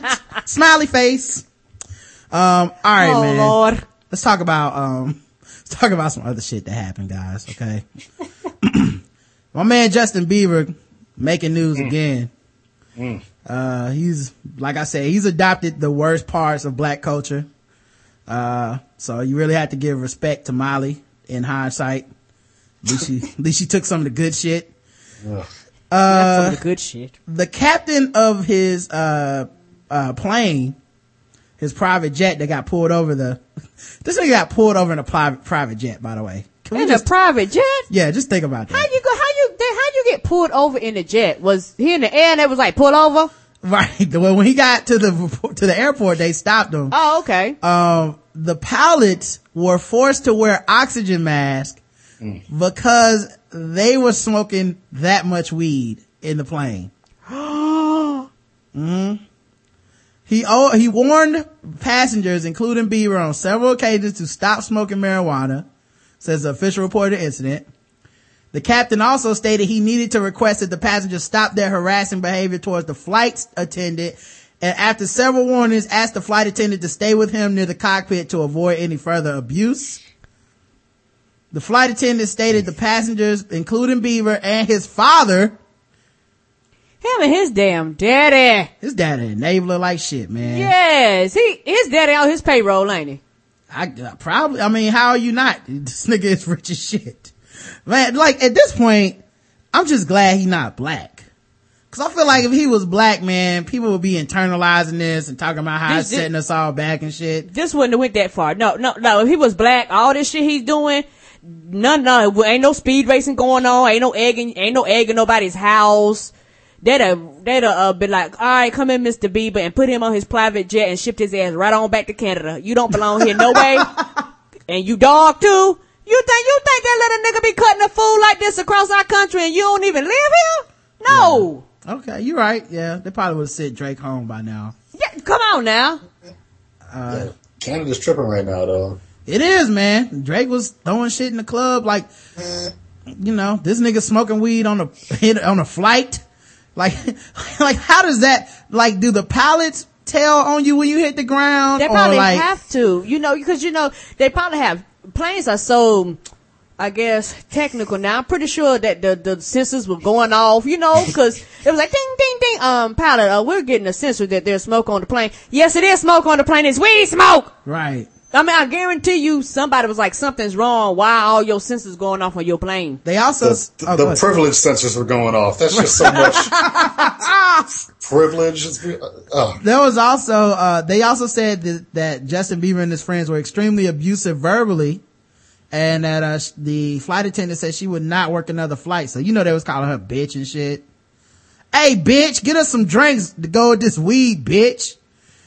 Uh, sir, can I just get you, uh, like a moist towel or a pillow? You can suck on my moist towel with them pillows, bitch. Listen. sex towels. Right. Mr. Bieber, sir, your son is right here. Can you please stop talking like that?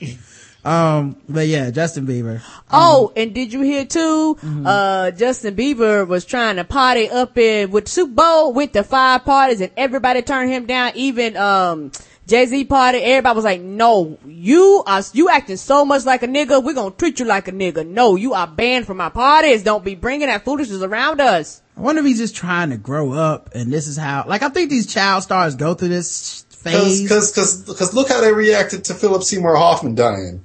If Justin Bieber dies in your watch, you're getting a death penalty. Like right. He died at Jay-Z's party. All these niggas are going to jail immediately. Yeah, that was like, we don't want to be accountable. Right. You get in here and, and say some shit and act reckless. We're getting sued over that. They was like, we don't, we don't see you pee on shit. We don't see you, you know, cut a monkey. We don't see you deface shit. You are not doing this and happen and, and we are held accountable for this. No. What are the odds? What are the odds that Justin Bieber calls his father Jeremy?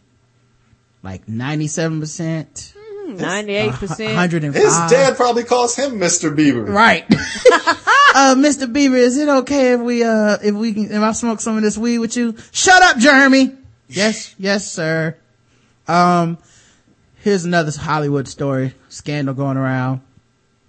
Uh, Dylan Farrow, the woman who, uh, was sexually abused by Woody Allen, allegedly, uh she wrote a uh like heartfelt letter about like what exact like a recount of exactly what happened questioning Mm-hmm. hollywood saying like how y'all celebrating this motherfucker with after he did this to me and i just gotta say man i feel like the new cowardice is the we'll never know what happened you know Yeah. like like who the fuck because people were really like well you know uh it was the mom using a seven year old this is 20 years later she's a grown-ass woman who harbors 20 years of shit just for just to fuck with a guy like it's not like she's gonna be able to go to trial over this like um a lot of times like the people that do sexual abuse to kids they prey on the fact that they can't really relay what happened to the police yeah, or to they- authorities Yeah, they you know they can't really. They're not good at testifying. They're Right. not good at remembering facts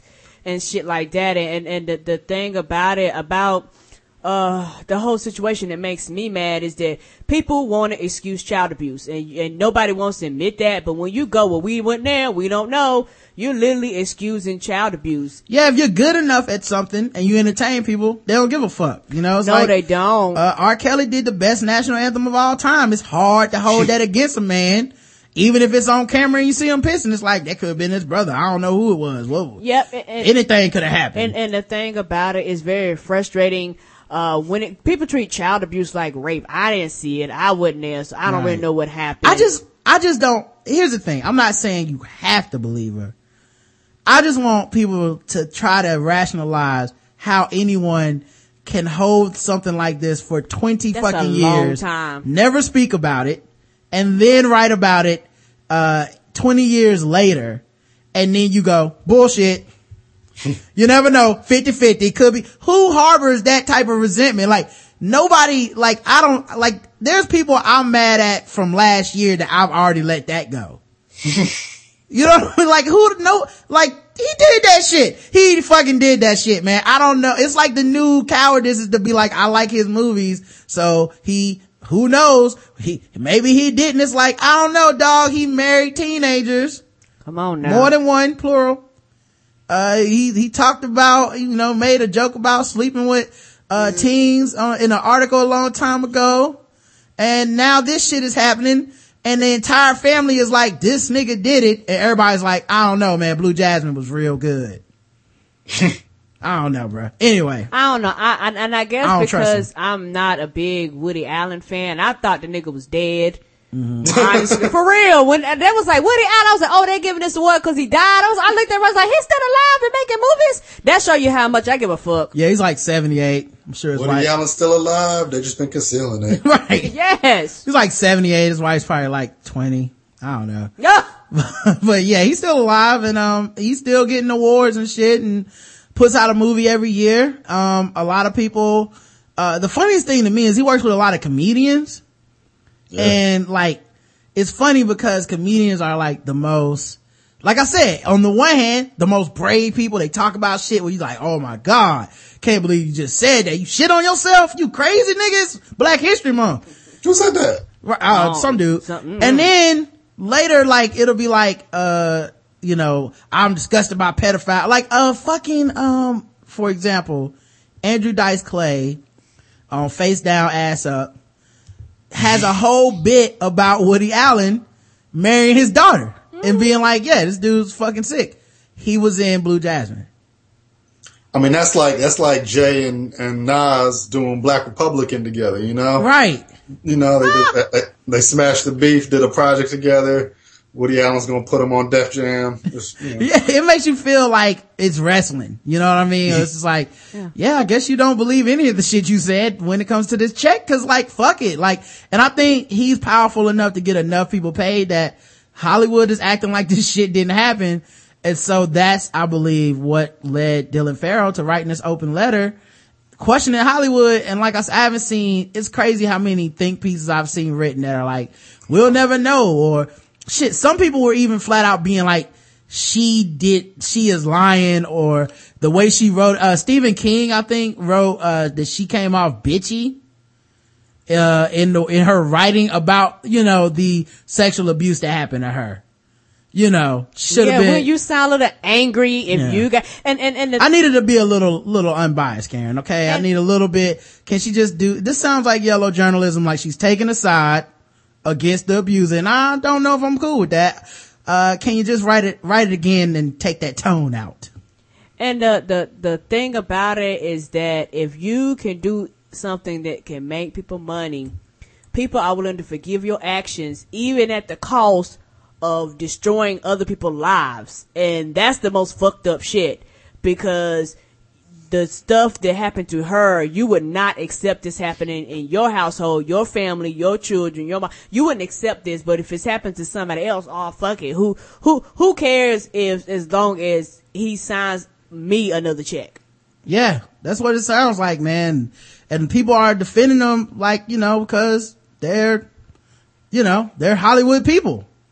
You know what I mean? It's like, I work with this dude or I respect his work, so therefore he, I'm gonna say he didn't do it.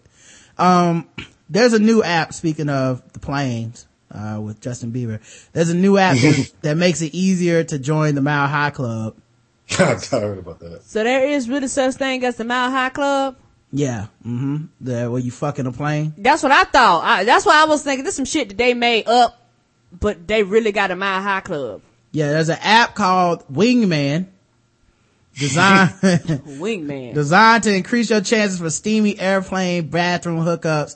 If, if bathroom hookups, especially on airplanes, are ever actually hot, cause, I mean, there's not a lot of space in there. no, it's not. Um, but, uh, yeah, the mod- modeled after the popular app Tinder, Wingman allows you to make a profile and browse for hotties on your flight, thus eliminating pesky hindrances like seat proximity that might normally prevent you from making a move. Once you find someone you like, it's up to you to bust out your best game and charm them into an air rom- in air romp. Um, so yeah, you just, you know, That don't sound sexy at all. I'm I'm not baller enough to ever buy the Wi-Fi on, on the flight, so right.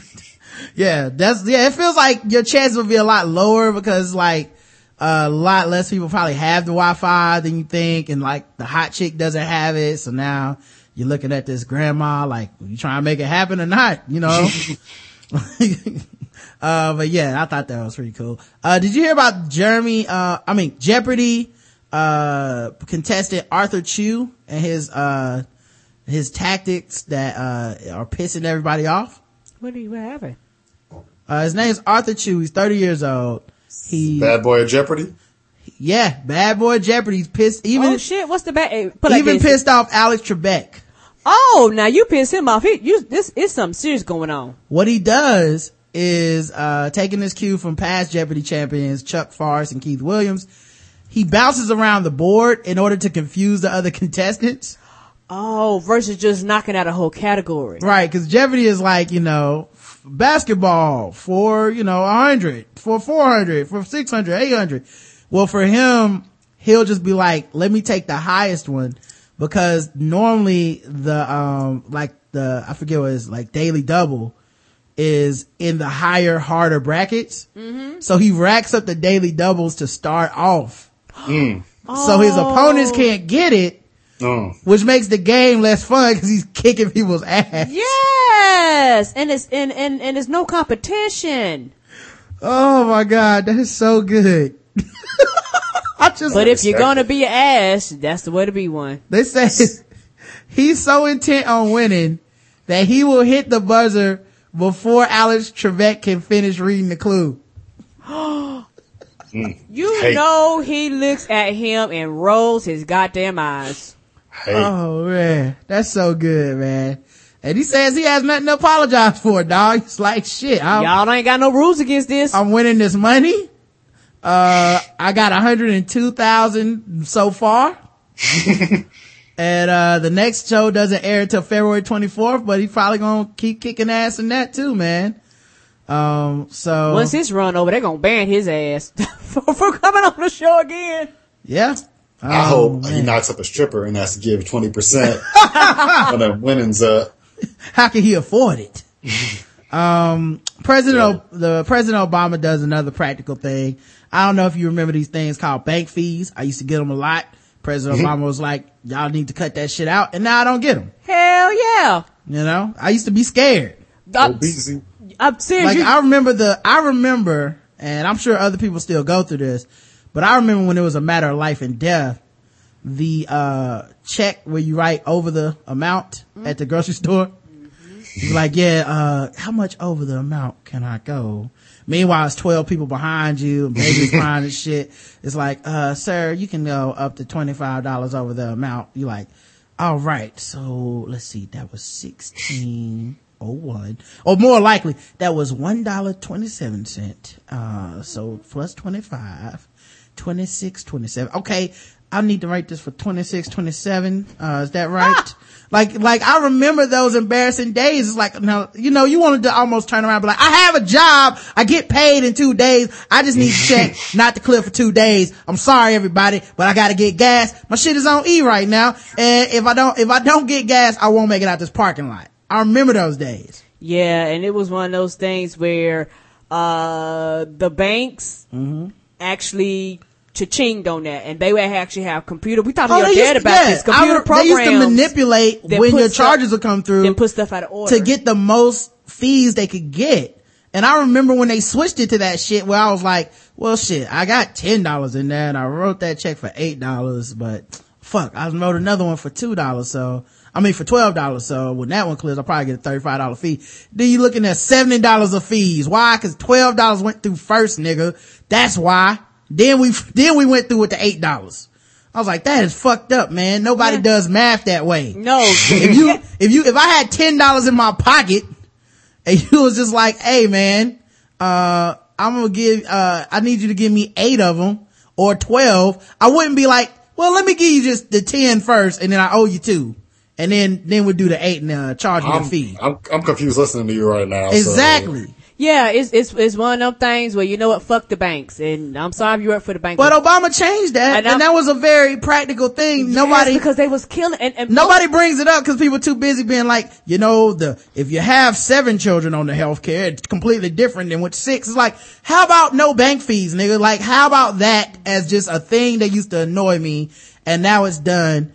He's No off. new fees. No new fees. No new fees. No new fees. That's all I want, baby. Now he's uh proposing a law where you have uh uh tougher cybersecurity. Cause you know, niggas had cards at Target, bought Xbox Ones, came home, now they can't pay their rent. that's the truth. Like little shit that he's doing. It'll be convenient. It'll make my life a lot less worrisome. But nobody's gonna give him credit, man. Talking about giving credit. uh, I know I'm getting old. Dylan, you're only what, 27? Yeah. All right, man. I'm gonna put a picture in the chat. I'm gonna get your, I'm gonna get your feelings on this, okay? I'm, I'm a, I'm a 30, I believe I'll be 36. I already think I know what it is. I think I saw you comment on it earlier, but I look at the picture again if it's if it's Yeah. what I think it is. Uh, I'm a 36 year old man. These two ladies, scantily clad in the chat, Hercules, Hercules. are Eddie Murphy's daughters. What? Mm-hmm. Oh, they're gorgeous. Right. Yeah. Now see, when I look at this, the first thing I think is poor Eddie Murphy. Yes, sir. Cause I'm old. I used to look at this and be like, mm, I want to pull my dick inside her. Now, now, I'm like, like- these precious little babies. I'm trying to figure out this trapping thing you were talking about earlier.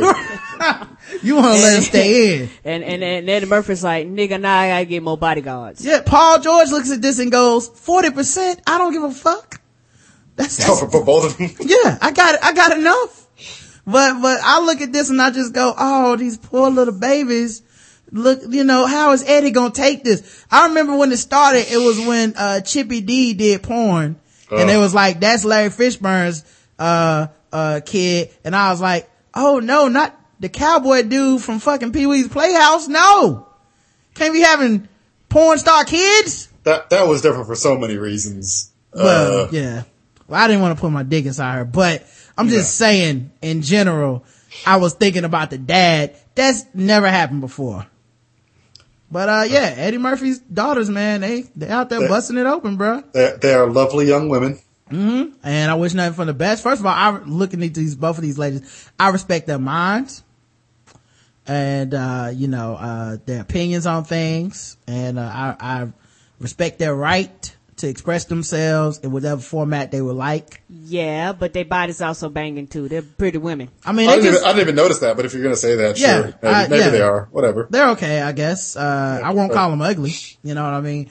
Uh, they look like they just want to party all the time. Uh, Yeah, now that my they do. Um, but, uh, yeah, so I thought that was crazy. Uh, Pussy Riot, speaking of crazy, is out of jail. Out on bail, fresh out of jail, California dreaming. Uh, they came to New York City because we won't lock them up. Uh, and they were talking about the conditions in Russia, um, during, you know, cause they got, they got let out basically cause it was bad press. And during, which I will give America props for this because I do think it's mostly bullshit that we be like, gay rights, nigga, we, we about that in 18 of 50 states. Um, but like I, I will give them props. We put a lot of pressure on the international community. Uh, I watched this documentary called, uh, they called me Kuchu about, um, I want to say it was Uganda and some of their harsh treatment of, uh, homosexuals and transgender and queer and stuff over there. And, um, it was fucked up. And if it wasn't, they were going to pass legislation because, uh, which ironically, people come from America, uh, evangelizing over there and turning the entire culture into just this huge homophobic hysteria, uh, accusing gay people of being pedophiles, spreading, uh, AIDS and stuff to children. Wow. Yeah, it's, it's fucked up. Well, um, if it wasn't for the U.S. intervening and being like, we will cut off any aid that we give you guys internationally, uh, they would have passed the law that, you know, you basically could lock up people for being gay, put them in prison and kill them, hang them. Yeah, yeah, it's real shit. In 2014? Yeah, and it, it really was on its way to pass if not for us and some of the other people in the international community intervening. Well, same thing. We put a pressure on Russia and they released, uh, Pussy Riot because obviously it makes them look bad. Yeah, cause the winter, and, and the winter Olympics is something about to happen Yeah. over there? Yeah. They've been in jail for two years. Two years. They went to New York and immediately started shitting on Russia. These women are gangster as fuck. They need to sign the Death Row Records, get with Suge. Dog, are you see? If you put me in two years of anything, I'm humbled. When I get mm-hmm. out, I'm like, you know what, dog, on some real shit, bruh. I don't even want to talk about gay stuff no more. Like, if y'all could just, like, ask somebody else. Like, I just want to do my music about not gay shit no You, more. you know what? I, I, I think for these women, they was like, motherfucker, you only let me out because you were pressured. Fuck you. And they can say, we in America, do something now, bitch. yeah, but that's still way more gangster than me, is all I'm saying. Probably me too, but yeah, uh, my ass would have been like, ain't really nothing wrong with Russia, bro. I don't even know why they got a bad rep. Uh, everything is cool with me. I mean, on some real shit, I don't even fuck with gay people, bro. I, like, I don't even know how y'all heard that. Uh, them songs was ghost written. Like, I don't write shit about no rights. Uh, I don't believe in rights. Uh, I, you know, I actually like the, the less freedom for society, the better. Oh, Lord. Because Mr. Putin, I learned my lesson. Fuck that, two years for, on principles? Nigga, please. She, these women are bad as shit, man. yeah, they, they came out of jail angry. Yeah, they on the Daily Show talking shit. You know they watching that in Russia somewhere. Like, they got a stream or something. Somebody somewhere is like, these motherfuckers don't, they want to go back to prison. But, uh, and you know they're gonna lock them up as soon as the Olympics, as soon as the Olympics are over, if they land in Russia, they going straight back, to prison. jail. Oh, yo, they're not returning. Yeah. So, yeah, man, I, much, so much respect to those ladies, man. Speaking of music acts, the Red Hot Chili Peppers, uh, bass, bassist Flea admitted that, um, they pantomime playing their music. They didn't actually play during the Super Bowl. Well, neither did Peyton Manning, so Hi-yo! That is good. no, he, he played his ass off. I mean, no. yeah, he, he played all right. Uh, I thought he was embarrassed. Oh, I mean, I don't want to say that. Uh, I thought it was weird what happened out there. Um, but yeah, so, uh, Flea admitted that, uh, these niggas didn't even have their instruments plugged in, Nah, which is how they got caught. Everybody was watching on TV and it was like, why is the guitar not plugged in, but it's booming through the stadium? And he was like, oh, that's cause I wasn't playing it. and you're outraged because I'm not outraged at all, but Oh, a lot of people got mad. No, I don't. I don't, I don't believe, I don't believe in the make believe of Hollywood. I don't think any of those motherfuckers really saying, Come on uh, it was like two degrees out there and shit. These niggas came out with no shirts. Pitch perfect. Yeah, I said, yeah, like, it, it, real talk, man, if it's 50 degrees and I have no shirt on, if I'm the Red Hot Chili Peppers, I'm coming out there like, uh, give, give, give, give, it, give it weight now. Give Well, it a, give, that's, that's, that, that is white people outside in Yeah. cold weather. Let's not forget that. That's true, man. that in. But I don't think, I've never seen them singing. Now, if I saw these niggas skiing with no shirts on, no problem. they were out jogging in two degree weather, but singing is hard, man. I remember when it was cold and, um, uh, Beyonce had to lip sync at the inauguration. I was like, a fucking course she had to lip sync. It's two degrees. I don't give a fuck how good you can sing. Nobody sings good going into hypothermia and shit. like terrible. And you know, the internet in this day and age, they gonna shit on you anyway, knowing that you, like, yo, it's too cold out there. Oh, she lip syncing. Damn, man, that's fucked up. Okay, don't lip sync. Amazing grace. See, man, she should have lip synced, dog. What's wrong with her? You know it's cold. Anyway, we got games to play, Dillon. Let's do this. Oh, This is the snap. first- It's, it's go time. First time playing games, man. Oh, snap. I wish you luck. The first game is easy because all we do is talk about something and then we, we assign it a score. This game is called, uh, fucking with black people. I just realized I hope the sound works because if not, I gotta call Dillon back. Let's see if it works. Let me, let me know if you can hear this. All you pussies is losers. Nope. Let me, let me, uh, hold on. Dillon, let me call you right back, dog. I gotta get All right, the I'll- sound I'll- work. I'll- I might be here. All right, only take a second. Why does it do that? I don't know, man, but let me call him back and see if it'll work this time. I just think it's some, some setting on the computer. Yeah, Dillon, you there? Yes, I am. All right, let's see if this works now. Hold on. All my niggas is winning, screaming all my life. Oh no, didn't work that time either. Is this like a every other day damn thing? I don't know. Give me one second, uh, check my control panel real quick. Um, live on the air. yeah, because sometimes, sometimes. Uh oh. Come. Oh, oh, no, no, don't, don't, don't turn on the echo thing cause, uh, it's gonna echo for the chat room. So hold on one second. Let me see here. So, This is why the chili peppers didn't plug in. This is how it happens. This, I should have just, I should have just pantomimed this shit. Get to, get to, get to, get to, get to know ya. All right, gi- give me one second, man. I'm gonna, I'm gonna have to call you back one more time. Let me see. Get get. I'm just gonna be over here chili peppering. All right. to know ya. All right, let me see if, uh, what's going on with this thing. Yeah, now. cause like one day I we want come money and Yeah, like it'll work sometimes. I think maybe if I shut it down and bring it back up, Okay, let's do that. um, then, you know, it'll take a minute or whatever, but, uh, that might, that might kick it in the, in the gear. yeah, it's like one day we come on, no problem. Next day we come and say, you know what? Mm-mm. Yeah, I don't know. Um, just wait for Skype to come back up. But, uh, yeah, it's some shit they must have changed in Windows or whatever, but I think the music is, uh, part of what makes it cool for the guests. But we can hear it in the chat room, right? Yeah, the chat room should be able to hear the music fine. Um, it's only the guests. Let me see if this works now. I respect my mind or die from less shout. I pray my dick get bigger. Nope, ain't working. All right. Anyway, I'm calling back and we'll just do it without the music. Okay. Yeah, man. I don't know. I don't know. Uh, let me That's see. nerve wracking. Yeah, just do it without the music. It'll be Okay. fine. We'll work on it at the show. All right, man. Um, I don't, doesn't like the music's working, so we're just gonna do it without the music. I've, But, uh, I've, I've heard this song before, the, the Okay. okay. Black People song. You know, I'll, I'll, I'll play the music for the people on the other side. You won't be able to hear it, but, uh, we'll, we'll, we'll uh, just, we'll fake it. Let's just fake it. Let's fake All it. right, I- here we go. can hear it.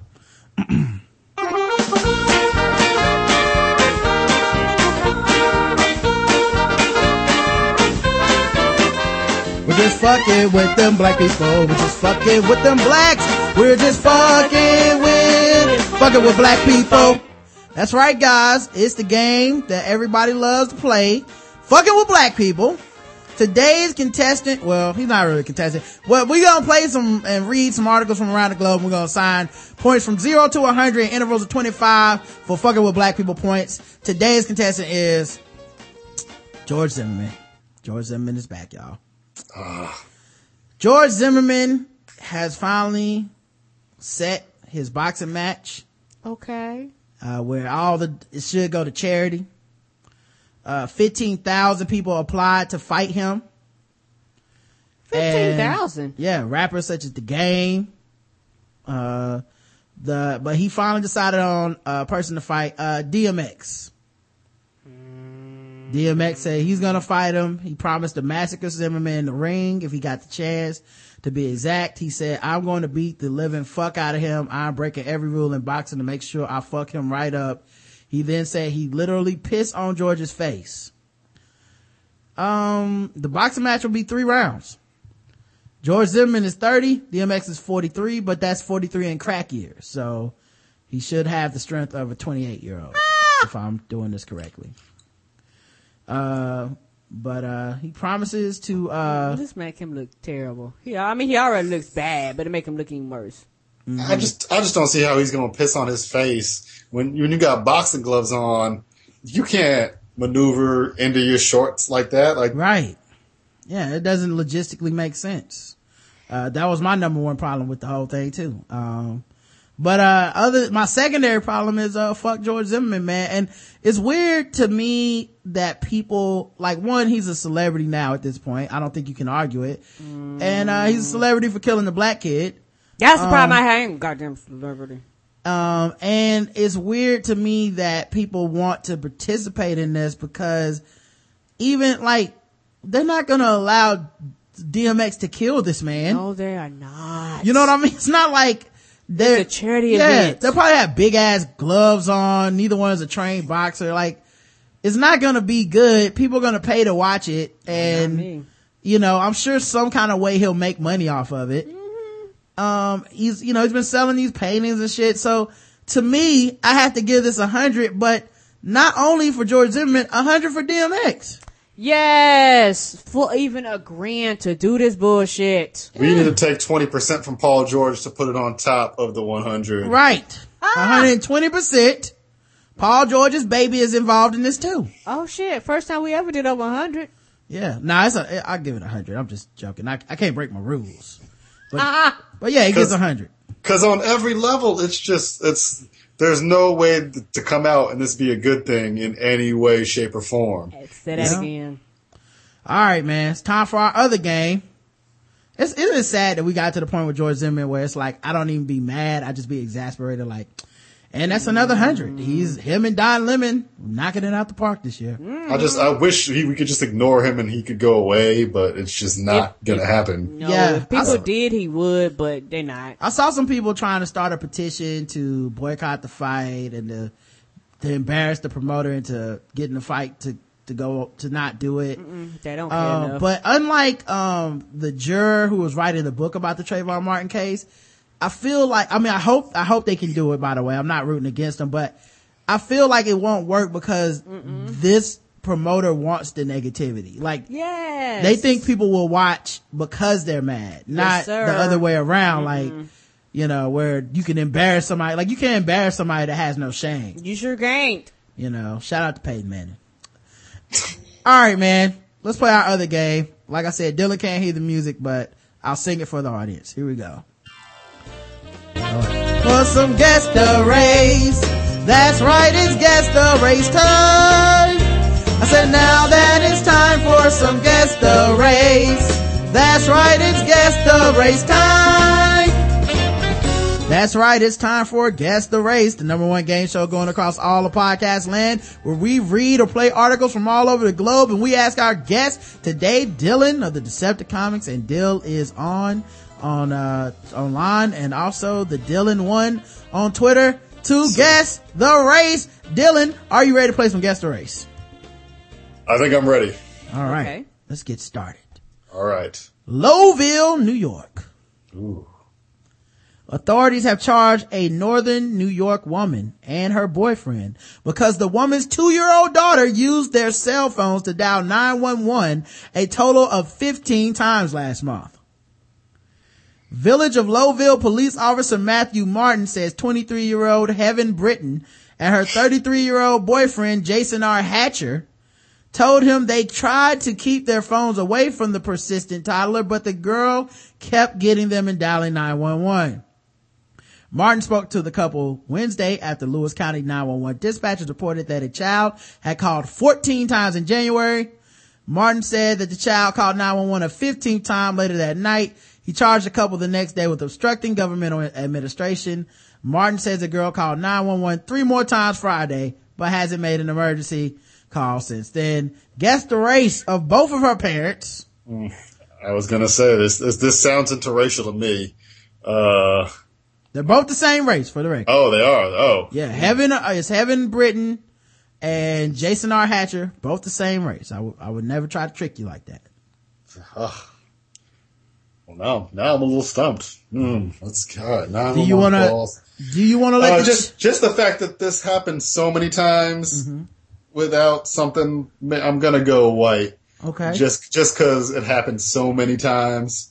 Uh, it was just like a one or two kind of thing, and then they got in trouble, I would have gone black. But I'm going. I'm gonna go white on this. yeah, I remember my brother tried to pull the "I'm gonna call 911 on you" thing on my dad one time. and uh we were at a basketball court that I don't think we were supposed to be in at the time, but we knew the the coach at the gym, and he would just let everybody in. They would play ball secretly, and then leave, close the gym up. So the police came out to the gym, and they said, "Did uh, somebody call us?" And of course, they saw a bunch of black dudes playing ball, and they're like, "Did uh some of y'all break in here? Who, who authorized this?" Oh Lord. And yeah, the coach had to come and like almost got in trouble with his job. And so, uh, my brother got a whooping in the bathroom. So never called 911 again. I bet you didn't. But, uh, yeah. So here's the, uh, here's the guesses in the chat. Wiz Naive. Hip- hipster parents who allow their children to discover their own path. Black. Wiggity. White. Mickey and Mallo- Mallory. Mickey and Mallory. Black children would not have made it past two without a whooping. White. Oh. Double wide pride white. Named heaven and not never Nevaeh. ah, that's good. Named heaven and not Nevaeh white. Mickey and Mallory white. The hipster plague that Aaron Rand Freeman combats daily white. Whiteys who think Macklemore should have won his Grammy. Oh, the correct answer is everyone got it. White. Oh, thank God. You got it correct. That's right. Dillon's one for one so far. Wow. And and and could you could you imagine if some shit do happen? It was like that's that baby calling again. Here's another article, guys. This is from Temecula, California. Uh, A man is accused of pulling a gun on a Girl Scout when she came to his door selling cookies. know what kind of What was evil, in them cookies? Kind of evil motherfucker. The same thing that's in every Girl Scout cookie. Crack. Drugs. Crack. 100% pure crack and a little bit of sugar. Those fucking cookies are delicious. That's why they sell them like dope deals. You gotta do a hand to hand around the corner and the, you, you pay your money to somebody else. Um, you try, I try to give my money directly to the Girl Scout and then the fucking, like, the, the, the den mother popped out of Yeah, nowhere. the troop leader was like, mm, Say, you a fucking cop? Huh? You a cop, nigga? Huh? right on, right on the corner. Meet Peacock. Yeah. Same time. Same time. Uh, but yeah, so, uh, police arrived at the scene on Sunday after receiving an assault with a deadly weapon call and arrested the suspect, ah! 59 year old John Dodrill of Temecula, California. According to police, the victim, a minor, was going around the neighborhood selling cookies when Dodrill allegedly opened his door and pointed a gun at her. The girl's father saw the alleged confrontation and called authorities. Dodrill was arrested without incident and police said a weapon was seized as evidence in the case. Guess the race of John Dodrill, Girl Scout cookie hater.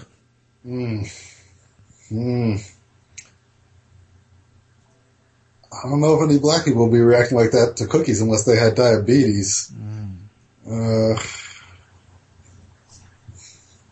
I don't know if you double white me on this. John Dodger, gun, Girl Scout. What happened to him? Uh, he is, let's see what they do. He was arrested without incident. Police said a weapon was seized as evidence in the case. Uh, yeah, then, then he, he's white. All right, let's check the chat room. see what these people believe. A white man standing his ground. oh, Gran Torino White. And that movie is terrible. It is only, it's just a movie about racism. It's not even good. It's like I'm an honorary old white man that hates, I'm like, this is believable. How did this win an Oscar?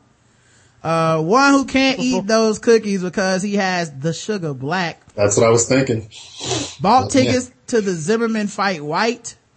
One with gluten allergy. The most, the most possible white man. Bathroom conversationalist. That's my favorite. That's new. Uh, angry white conservative, Olympic athlete white. I think you mean winter Olympic athlete white. And a hates women white. Hates women? How did white men get that? That is, uh, I feel like some brothers need to get that one too. But anyway, the correct answer is Is white. white. Dillon got it right. On the Uh, I'd like to thank, uh, I'd like to thank God, first of all. Uh, you know, uh, without him, none of this would be possible. I think my record label, uh, Judge a Lot Records. That's Okay. exact. That's exactly what that stripper said when she filed that positive pregnancy test. yeah, she did. And of course, uh, boo to the person who gets black. I mean, it could, that, that diabetes stuff is real. You know, if, if, you know, if, if more had happened, I might have guessed black. If more had happened to the dude, Yeah, it was, I can understand why that would be close. I'm not, you know, I'm not, I'm not judging you, but you got it right, which is the only thing that, that truly matters when it comes to this. Um, all right, here's the last story. And this is for double, double the points, double the race. Let me play the bonus music, even though Dillon can't hear it. I'll, I'll keep dancing nonetheless.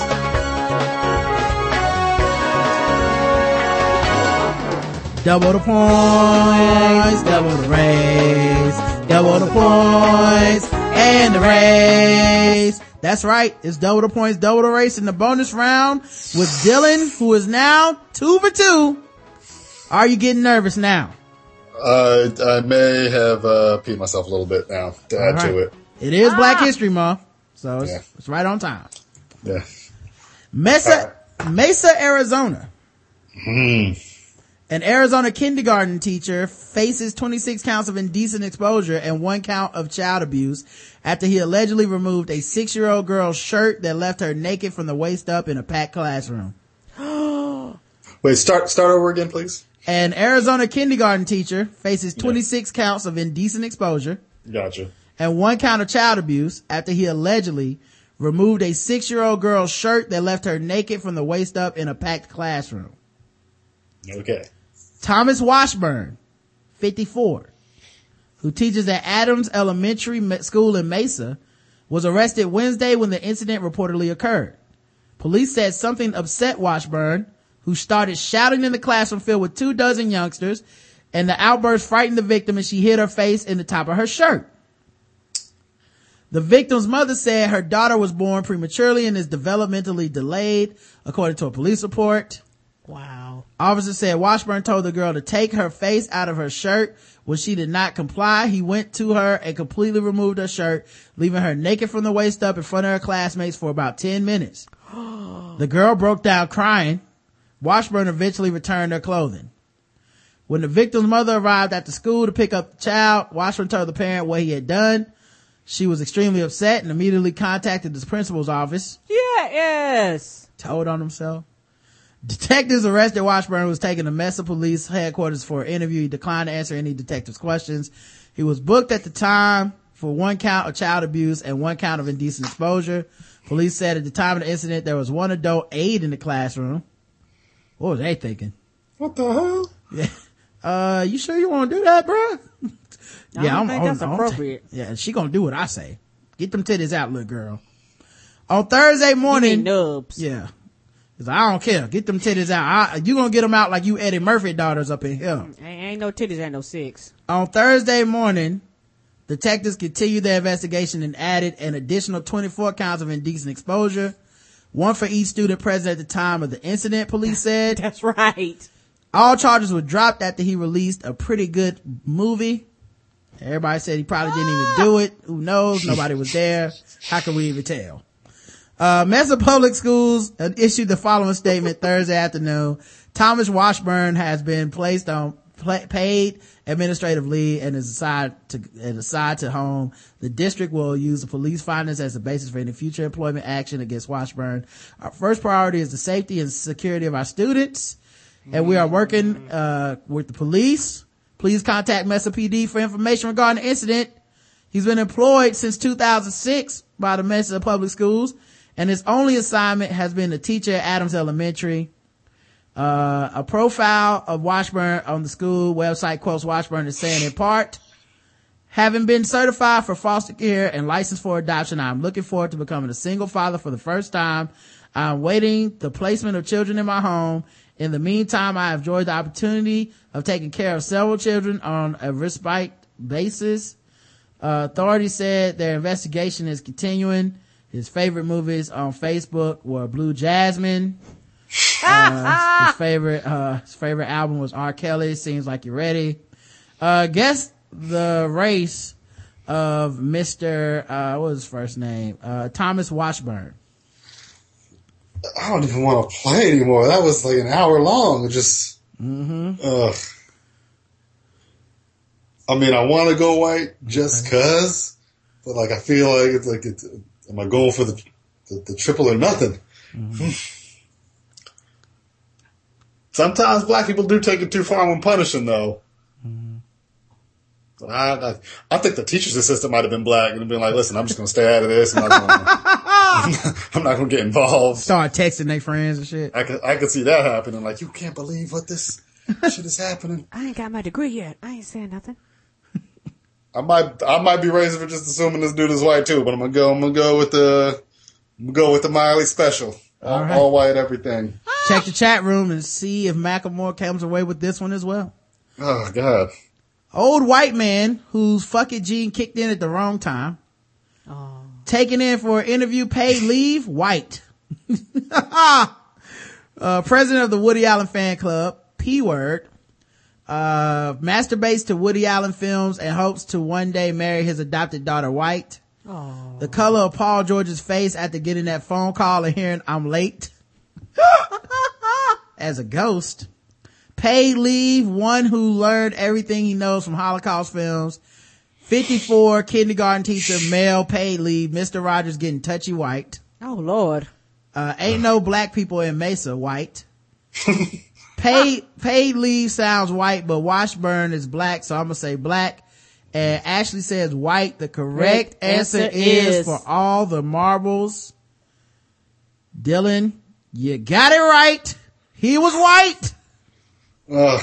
What were my instincts on that? The last name, the last name almost threw me for a bit, but god damn. You believed in yourself. Yeah, go with your first instinct. I tell Yep. people that. You trusted your gut. I thought you were gonna fuck it up, man. You were overthinking it.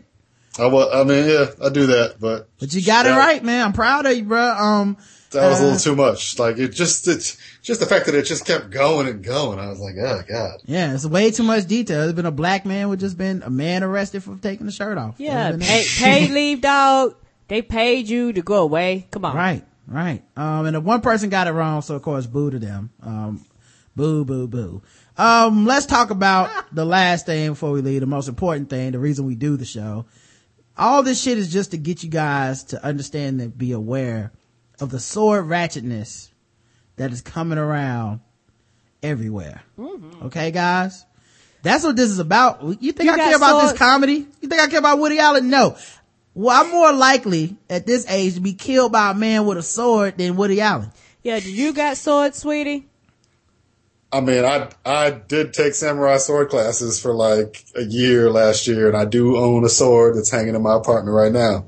So wait, you took classes though?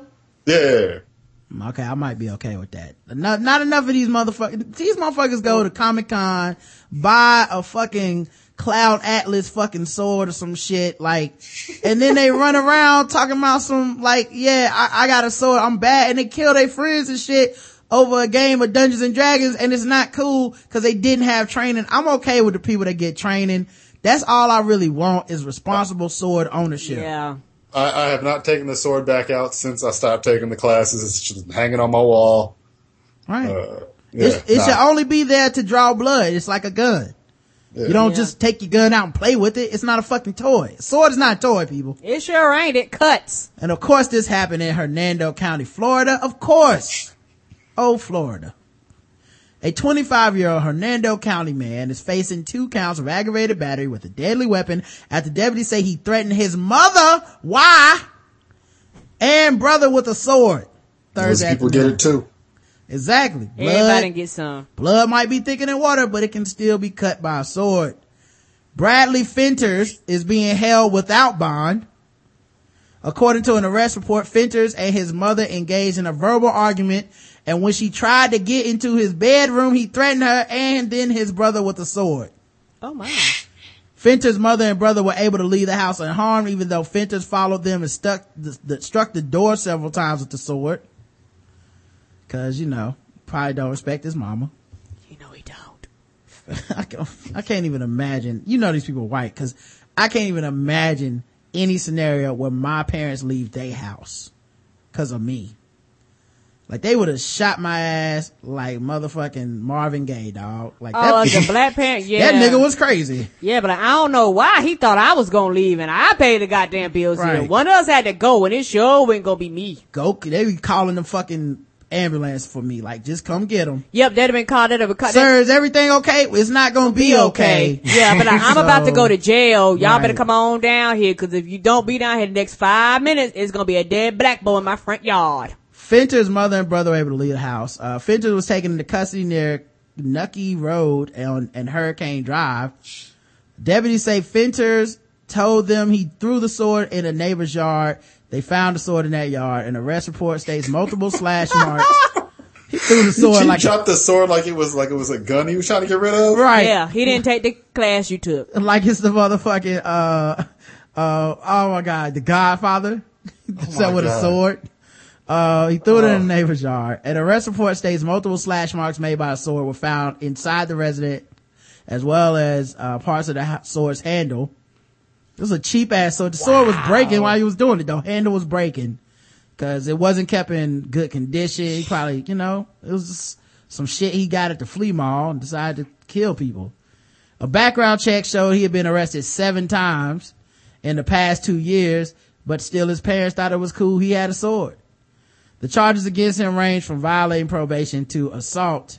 So, you know, way to, way to raise a good kid, guys. Bringing bringing dishonor among your family. Exactly. Wow. It's not something a sword owner should be doing. That's against the samurai code. Yeah, it is. Anyway, man, it's been an episode of the Black Guy Who Tips, last one of the week. Finally got Dillon on the show. Thank Uh, you, sweetie. Thank you for Thank you for coming, man. me. No problem, dude. We appreciate you coming on the show. We do. The Fun. Check them out. The deal, uh, Dillison dot com. Yeah. Dillison dot com. Yeah, follow him on Twitter. You know, if you're in Connecticut, you know, go see the Decepticomics. Uh, if you're in, uh, New York, go see him at his free show that he's doing. Yeah. Um, and, uh, follow him on Twitter, the Dillon one, the Dillon one. Um, and our sponsors were Shadow Dog Productions. Make sure you guys go check them out. Um, they're doing shorts for cancer. They give you a movie, $29. All the proceeds go to fighting cancer. Um, and, uh, me and Karen are in it. Uh, so we make our film acting debut, Debut. and not after the credits. Congrats. Thanks, man. No problem. You. know, I'm credited Blow on iTunes, IMDb. So, uh, thank you so much, everybody, for listening. All the live chatters, man. Y'all guys were cool, man. Uh, we appreciate it. And, uh, we'll be back, uh, Saturday for our feedback show. So until then, I love you. You too, baby. Mwah. Thank thank you.